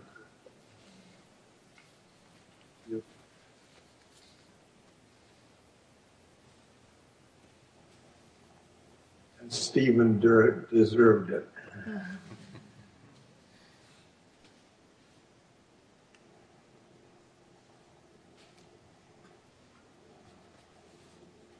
I'm a friend of Stephen. A friend in a special way.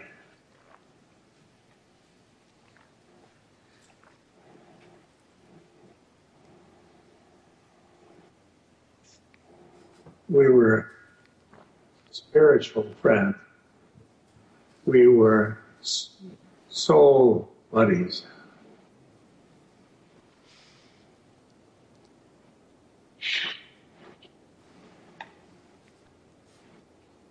We had a a um, book we did, Steve and, Steve and I, Grist for the Mill, and he wrote into wrote a note. He said, "The collaborators, uh, the collaborators for this work." Occurred on uh, the collaboration occurred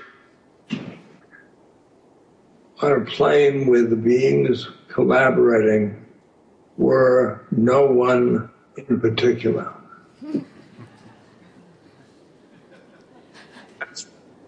We, that we start.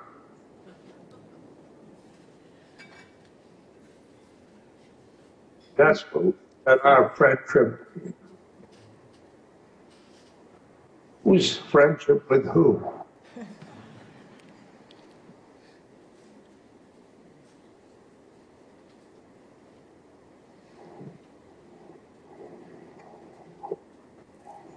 Did a, did a lot of work with dying, with prisons,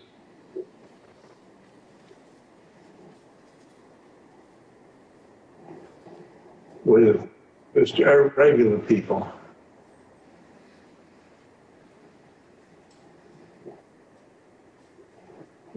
We ran research, we ran retreats,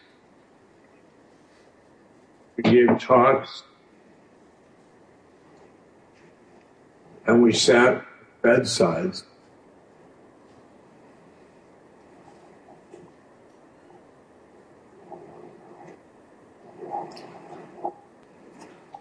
Our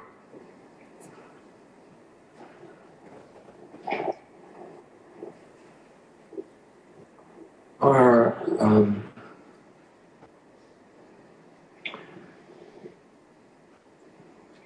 dying work included a dark Elizabeth Kubler-Ross. She trained both of us.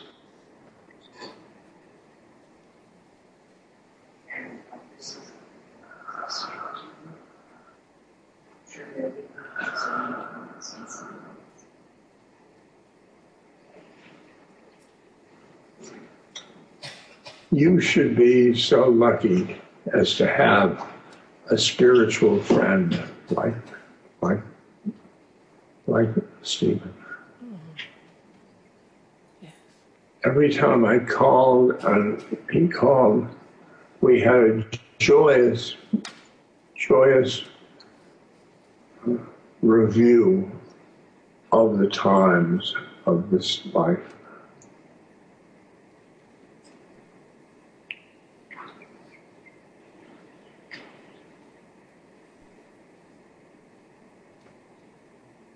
We started in San Francisco. We went to Santa Cruz. We went to New Mexico.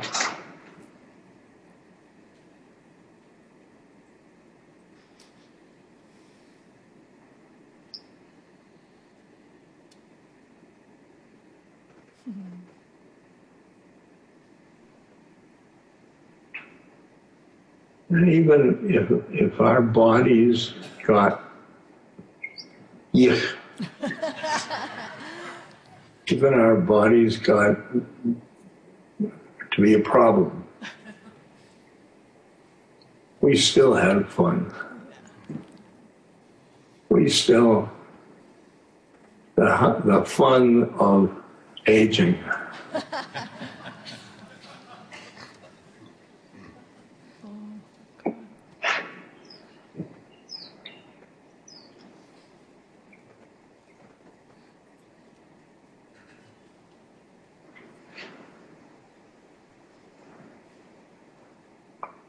My body is now 85.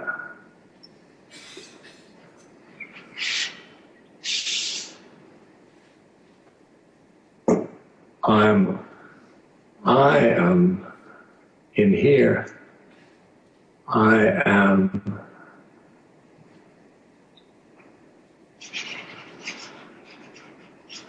timeless.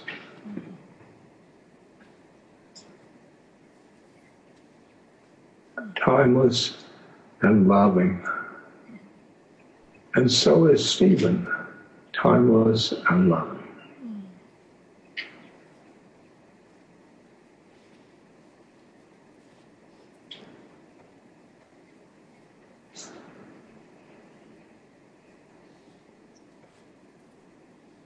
Just a, just a few days, la- la- a few days uh,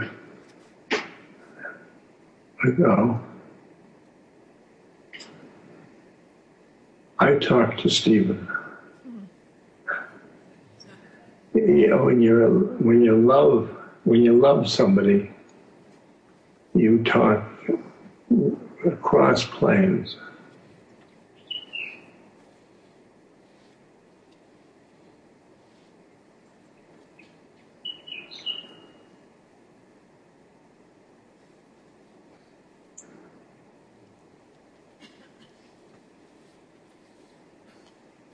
And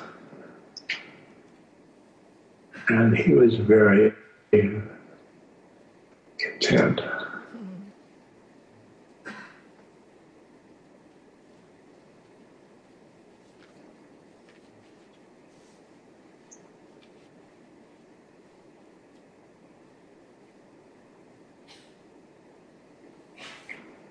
He reminded me of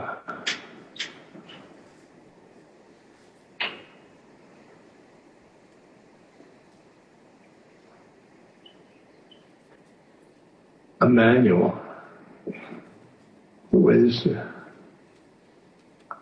over there, who has come to, to visit me. And he said, Death, death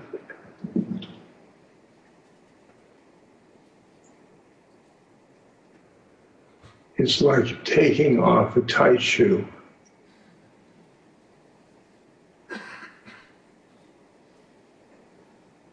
The other time he said, Death is absolutely safe.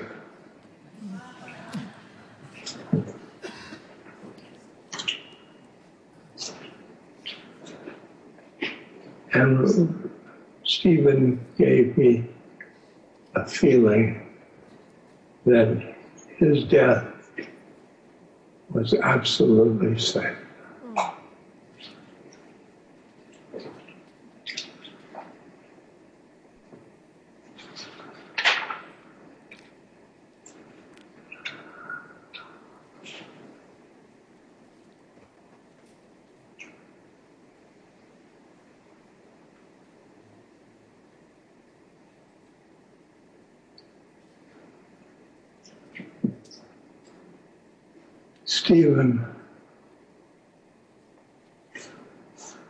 This whole thing is for you.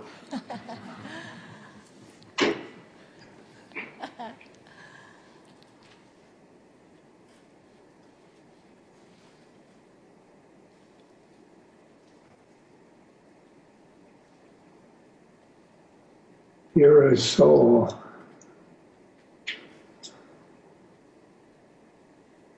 You don't have the body we we we paid attention to.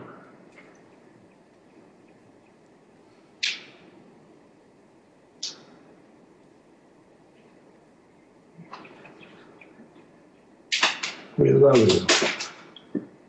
We love you very deeply.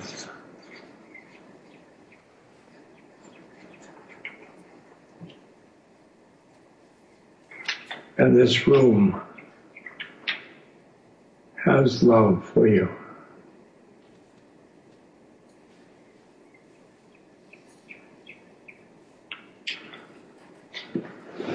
That gives you a blast of love.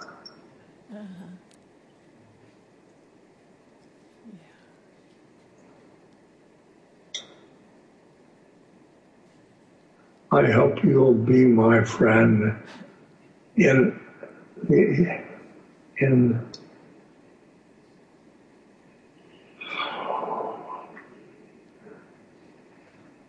in the future.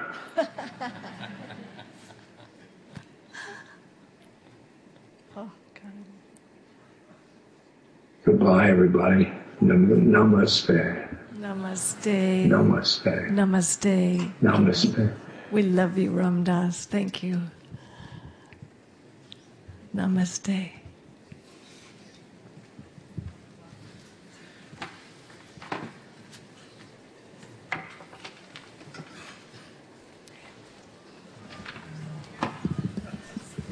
So, our beloved Ondrea.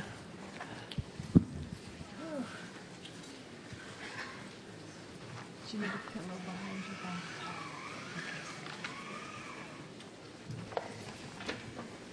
Whew. this is this is surreal. Um, my friends helped me write something because um, I'm a bit of a bas- basket case at times, and you know the fog of grief. And you know the greatest illusion is death. So we have to honor the pain we feel, knowing that uh, we're all going the same way and we'll all meet in the same place. But life has a lot of illusions and we have to honor those as I honor my grief now. So I wrote some things to, and I hope it's not too confusing, but give it a try. Certainly want to thank you all for showing up for the celebration of Stephen's life. It's not very easy after 40 years of 24 7 living life of a hermit with him was easy, but living life as a hermit without him is so difficult. Mm-hmm. He was a special man, an awesome teacher, as you all know, just clarity upon clarity when it came to explaining the Dharma. He was brilliant. He was just brilliant. But now I have to face my life as a solo act. And to be truthful, I thought he'd be the one that would be sitting and talking to you. You know, most of you know I have various ailments that I never, uh, I never imagined it would be me. But my next challenge since fulfilling my vow to Stephen to care for him through his death is to live and love. And really, that's really all I care about is to just to love and, and love well and to keep up my practice so that when it's my time, I can go as lovingly and consciously. But he was more to me than a husband. He was my partner in work and in life, which for us was the same thing. We were each other's teacher. At times, he took care of me when I was ill, and I took care of him. From the moment we met, we walked the path side by side. I was in a small death and dying group in Taos. There was six of us. And uh, one of the fellows in the group said, you have to come and meet my best friend, Stephen Levine. He's this death and dying teacher. And I was pretty arrogant, very arrogant. and I was young, and I thought, what can I learn? I know everything. I've been doing this since I was 16, you know. And so uh, I thought, well, I've never been to a retreat. I'll try it. So I saved my money and I went to the retreat. And the moment we met, we've been together ever since. I knew him, I knew his heart, and he knew my heart. And uh, I've never had anything like that. I was never loved, not like that. Uh, immensity. I was a basket case when I met him. I mean, I had my strengths. We all have our strengths. But I had a lot of growing up to do, a lot of work on myself. I had been practicing, but uh, it got more serious when we practiced together. So from, I went to, this was at the Lama Foundation in 78, and uh, I left there with him, and it never changed. He flew back, packed his stuff, and came out. And believe me, I'd never had any experience like this. Uh, it, it was frightening and awesome. Often, when a teacher dies, people tend to pedestalize him, making the teacher out to be more than he really was, as if what he was wasn't enough. And trust me, Stephen would have hated that kind of objectification. He was a human, a remarkably wise, patient, heartful man, but certainly not infallible. Despite having meditated for 60 years, despite being literally the kindest, most caring person I have ever met, there were still times when he was angry, afraid, sad, especially when his body and brain could no longer serve him as they once did. Mm-hmm. Stephen helped so many people find their heart, and so many people make sense of their pain and suffering. And he really taught them how to manage it better. And uh, he also had so much gratitude for what he learned from all the people that we did work with. Because it wasn't just one way, us sharing with them. They shared their heart and their pain and their suffering with us, which was such a, an honor that people, strangers, would trust us that much incredible. I mean, just a profound experience to be with these many beings and to be with them through their leaving their bodies.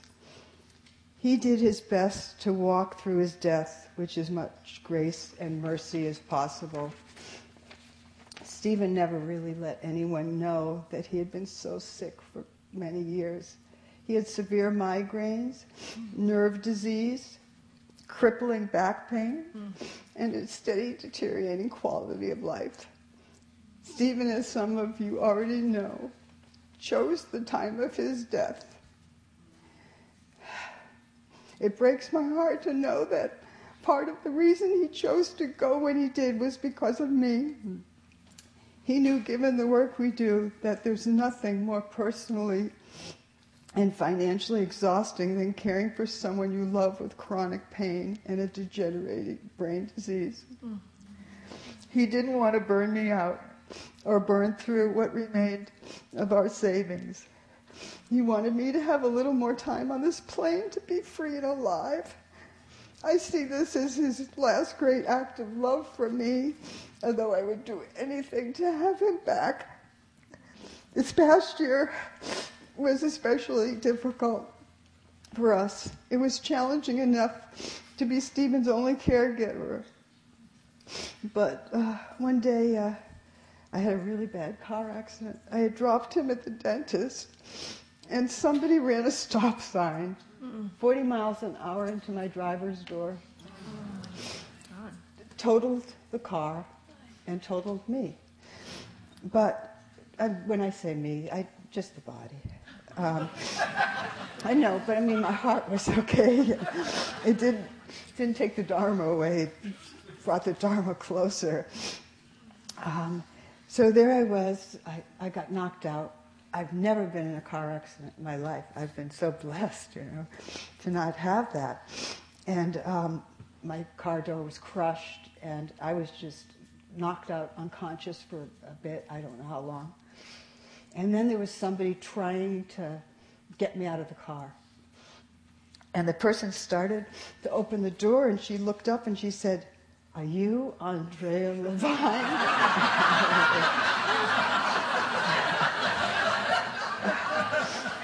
uh, I said, Yes. I didn't exactly know what that meant after that big crash.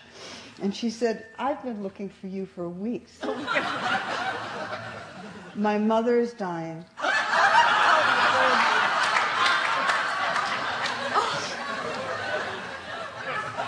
I was racing to the hospital to see her before she died, and you know, I raced into you. And I said, you know, I, I'm so sorry. I, I can't help you now. I just can't. But then, just because, you know, rescue types, I know you're out there, I got out of the car and I went and she was in shock and I wasn't. I was shocked and, and like this, but I wasn't in shock. So I held her hand until the ambulance came and said goodbye. and then uh, they wanted me, of course, in the ambulance. I couldn't go in the ambulance. I had just left Stephen at the dentist, and he was really confused. There was no way. I had no phone with me, just sloppiness. But I really had no one to call. We lived as hermits. I really didn't have friends. We didn't have friends. Our friends are here. They weren't in New Mexico. So I had no one to call. I didn't know what to do. So I asked the police to drive me to a rental car, and I got there five minutes before it closed, or I would have had a thumb home. I don't know what I would have done. And uh, just, I had to get him home. He was my commitment. And then I spent about 10 months in bed with him, except I'd leave to get food or whatever, but very little because uh, my body was messed up. Really messed up. Um, I had cracked seven teeth, knocked my jaw out so I couldn't eat, knocked my hip out and all, and it was just bizarro. It was bizarro. Um, having never had that experience. So a lot of people have asked me what I'm going to do, and I'm still really trying to get my body reasonably back with physical therapy and all of that kind of stuff. And one of the things, I mean, I was so naive. I thought they would put me back together. And I'm not that way going to be together, but it's workable. And I thought that somehow I would find some peace in the process. I had never dealt with insurance companies. I guess you have. Wow. They were so mean. They were just so mean. You know, they'd say the check's in the mail and I wouldn't hear from them. And then they'd start calling me and I'd have to talk to them. And I, I was confused. I had a brain injury. I had a, a post-traumatic stress and I'm still dealing with memory problems from the hit in the head. Oh. A lot of a- people have asked me what I'm going to do, and I don't really want to plan too much. I just want to experience reality, you know, as it unfolds. And, you know, you know, I mean, to not have him with me, I know he's okay, and I know I'll be okay, and I hear him. If I talk, if I speak to him first, I hear a response. Now I know it's, it's my head. I know I've been with him so long. I do not have the illusion. Uh, it's mind only, really. It's mind only. That's really all I can say because um, it's confusing at times. But I know he's fine. Uh, so again, you know, I'm still dealing with a lot of body issues. And I'm opening up to my own life. I'll probably continue being a hermit. Um, that's just my nature. But I'd like to go out and, and see people. Um, I might start a death cafe in Taos. Uh, and I plan to come to California like three or four times a year because I just love it here and I love the energy and the people. Um, I'm, I have epilepsy, which I've never really spoken about much, but Stephen was my service dog. he took care of me. He, it was like almost, except for twice, every time I had a grand mal seizure, he was there. It was a miracle. Over 30 years of having seizures, he was there. All, every time but twice. Mm. And the two times were tough. So I'm thinking I'm going to try to find a, a, a service dog and get a puppy because I need something to do and somebody to nurture and, you know. Uh, so I wanted to say how deeply grateful we are for the support that you've all given us, financial, but especially the love. I swear I feel it. I just, I feel it. Illusion or not, it, it supports me. You know, and I still do the apology page, which I love. And uh, I could never thank you enough for all you've given because you allowed me, both financially and the love, to stay with him till the end.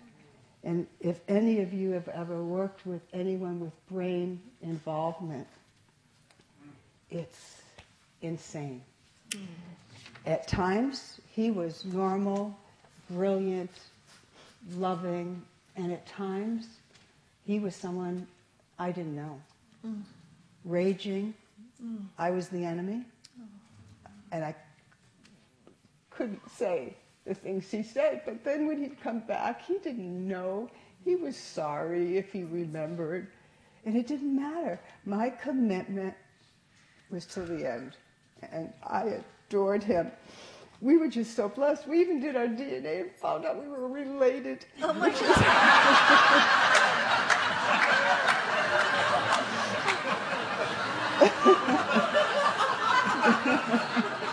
we just had a feeling, you know, well, being Jewish and Jewish in the culture, there, you know, you are often, if you're from that same part of Europe, distantly related, but we were. I never thought it's good we didn't have children, I guess. Anyways, uh, he's fine. He is so fine. I just feel his concern for me.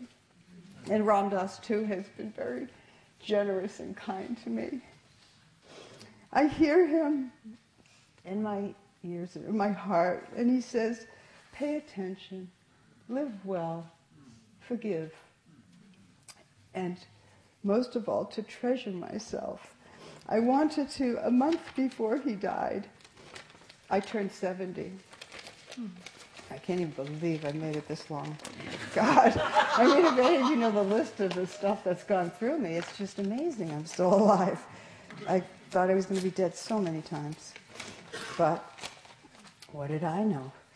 So on my pillow on my 70th birthday, he had mostly stopped writing. When you saw him uh, doing the poetry reading, that was really about seven, eight years ago, and you could see he was really starting to get sicker. When we were sitting on the couch, you could hear it, or I could hear it in his voice, because uh, he wasn't a big drug person but he certainly had to take a lot to just, you know, he was still in pain. Mm. Uh, like I said, and we just held hands for almost 10 months at one point in bed all the time. And wow, it was the worst year of my life, and I wouldn't change it for anything. I learned so much about patience. Um, I never thought, I, I always thought I had some, but living with a crazy person, so in a sense, even that taught me I had strengths I didn't realize I had. So this is what he left me. Our love simply is. An eloquent river flows between us. The sky befriends the mountains. Even passing clouds cannot obscure. We sleep, joined at the heart of the matter. And this is the first thing he had written in years. And now he's in my cells, and he's in my bones, and he is forever in my heart. And uh, it's really hard to look at his face, and I will try my best to keep loving, loving you, loving myself. Maybe teaching some if I get my brain straightened out, but I don't know if I can. But uh, I know I can do a death cafe. And again, thank you. I, this is just like I'm in a fog. This is just uh, awesomely wonderful, and Debra has done so much, and Jack has done so much, and uh, I'm a little overwhelmed at the love. But thank you, thank you from the bottom of my heart for coming and allowing this. Um, because I really I couldn't gather myself to do a funeral or do any of that in New Mexico. I just didn't have it in me. I really didn't. And so this is just an awesome blessing and a, a closure for me that that uh, I really needed. So thank you so much for supporting my illusion too. Thank you. Treasure yourselves. Thank you. Thank you so much, Ondrea. I just want to say the words that I know the room, everybody in this room is just thanking you for the immense love you have given to all of us. And especially, Ondrea, in addition to all the love you've given us for all these decades, thank you for the level of selfless giving you gave to Stephen under those conditions. Thank you so much. I know that both of you were becoming Kuan Yin. I know that. Thank you. So, as we get close to the end of this, um, I'd like to invite uh, Noah and Ondrea to come back up here. Let me move this table out just a tiny bit to do a little ritual and like to ask for your help. There's a ball of string there. Would you pass it just down the first row from one person to another? Put it in your hands. Stand by the bell. And the ritual is this there is a, a string that you can see that goes from the hands of Prajnaparamita, who is the heart of the Buddha and the mother of the Buddha, the form of the feminine awakened, and then through the hands of the image of the Buddha, and wrapped three times around this bowl and pitcher full of water and rose petals.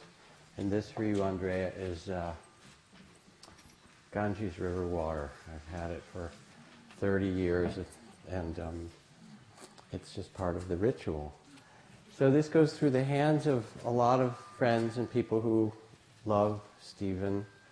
Um, and symbolically, it really goes through all your hands and your hearts.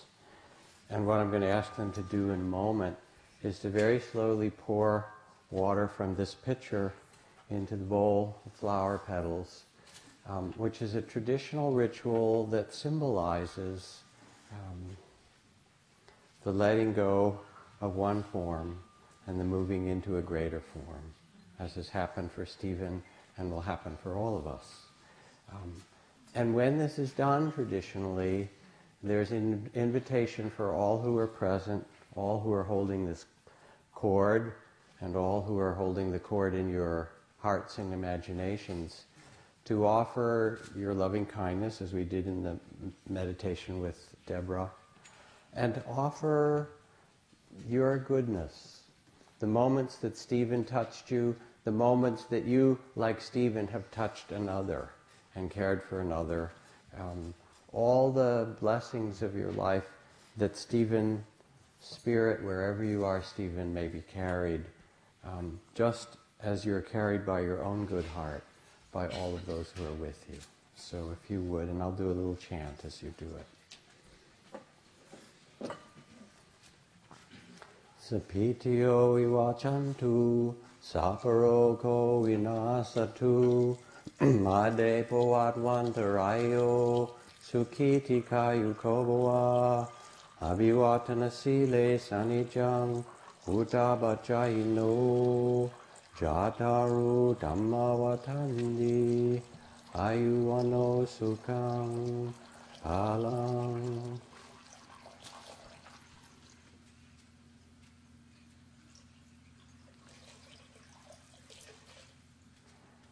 And just as the full moon shines down this silver light on all, everywhere without exception, just as the rains pour down when there's been a drought, as in Stephen's poem, and nurtures all of the earth to come back alive. So may the offerings that you offer in your hearts and the pouring of this water is a symbol of it um, carry Stephen's spirit, wherever you are, Stephen, with blessings and love and a connection that is undying, and may it be so.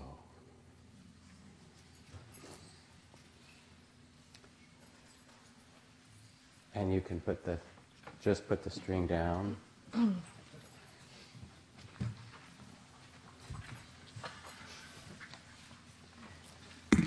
So before we have our final chanting, I'm going to read a poem that Stephen wrote. It's called Millennium Blessing. There is a grace approaching that we shun as much as death. It is the completion of our birth. It does not come in time, but in timelessness, when the mind sinks into the heart and we remember. It is an insistent grace that draws us to the edge and beckons us to surrender safe territory and enter our enormity. We must pass beyond knowing, and we fear the shedding. But we are pulled upward nonetheless through forgotten ghosts and unexpected angels, luminous. And there is nothing left to say, but we are that. And that is what we sing about. So, I was thinking when Ondrea talked about the problems that went on with his brain and how he wrote the poem, we must pass beyond knowing and we fear the shedding. Wow. Uh, we're going to finish this event with a kirtan. Before that kirtan, I do want to make just a little announcement, which is right after the kirtan, everyone is invited to join down at the uh, dining hall, which is right at the bottom of this little hill, for a little simple reception and res- refreshments and more stories and memories about Stephen, and also to enjoy this sort of reunion of Woodstock is what it feels like to me. I basically know 90% of you in the room, and it's it's wonderful to be here. So, um, if I was asked to remind you, if you don't know where the restrooms are at Spirit Rock, there's some right outside when you walk outside the doors and you look on the right. There's um, restrooms, and if anybody needs a ride down the hill, there's these little golf carts, and there's people ready to help anyone who would need a ride. So, right before this last kirtan, I want to say that Noah hoped that we might, as he said, send the old man off with a dance. So, we'll see what happens, but um, we know that Daniel and Jai have it in them, and so if anybody feels like standing and moving when it starts to rock a little, we'll do that um, in a way of sharing our love, our joy with Stephen. Okay, Jai. Let's sing Jaya Sita Ram. Let's say that. Jaya Sita Ram. And, and in this kirtan, we, we kind of shorten Sita to be Sia. And, and it just rolls off the tongue in a sweeter way. And again, it's singing to the divine couple and uh, Sita and Rama. But in my heart right now, I'm think, singing to the divine couple, Ondrea and Stephen.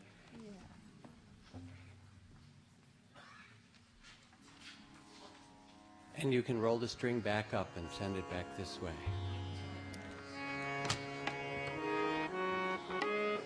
Jaya Siya Ram, Jaya Jaya Siya Ram, Jaya Siya Ram, Jaya Jaya Siya Ram.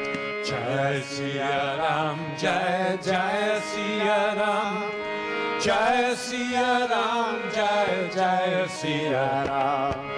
Jaya Siya Ram, Siya Ram, Jaya Siya Ram, Jaya Jaya Siya Ram.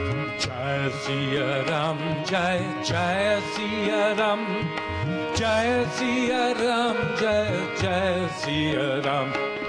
Jaya Siya Ram, Jaya Jaya Siya Ram, Jaya Siya Ram, Jaya Jaya Siya Ram. Jai Siya Ram, Jai Jai Siya Ram, Jai Siya Ram, Jai Jai Siya Ram.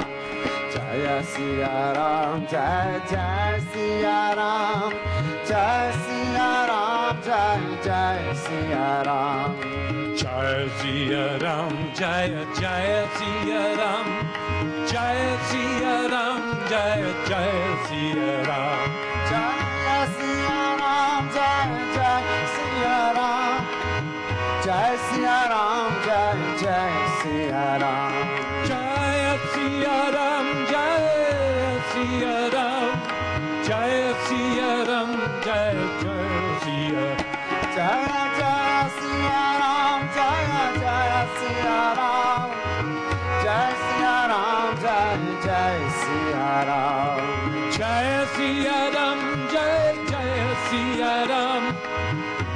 Jai Siya Ram,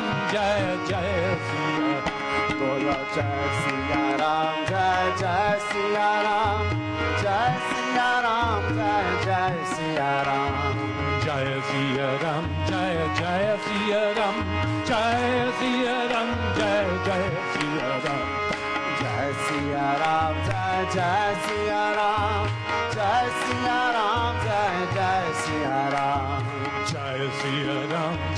Jai Siya Ram, Jai Siya Ram, Jai Jai Siya Ram. Jai Siya Ram, Jai Siya Ram, Jai Ram, Jai Siya Ram. Jai Siya Ram, Jai Jai Siya Ram, Jai Siya Ram, Jai Jai Siya Ram. Jai Jai Siya Ram, Jai Jai Siya Ram, Jai Siya Ram, Jai Jai Siya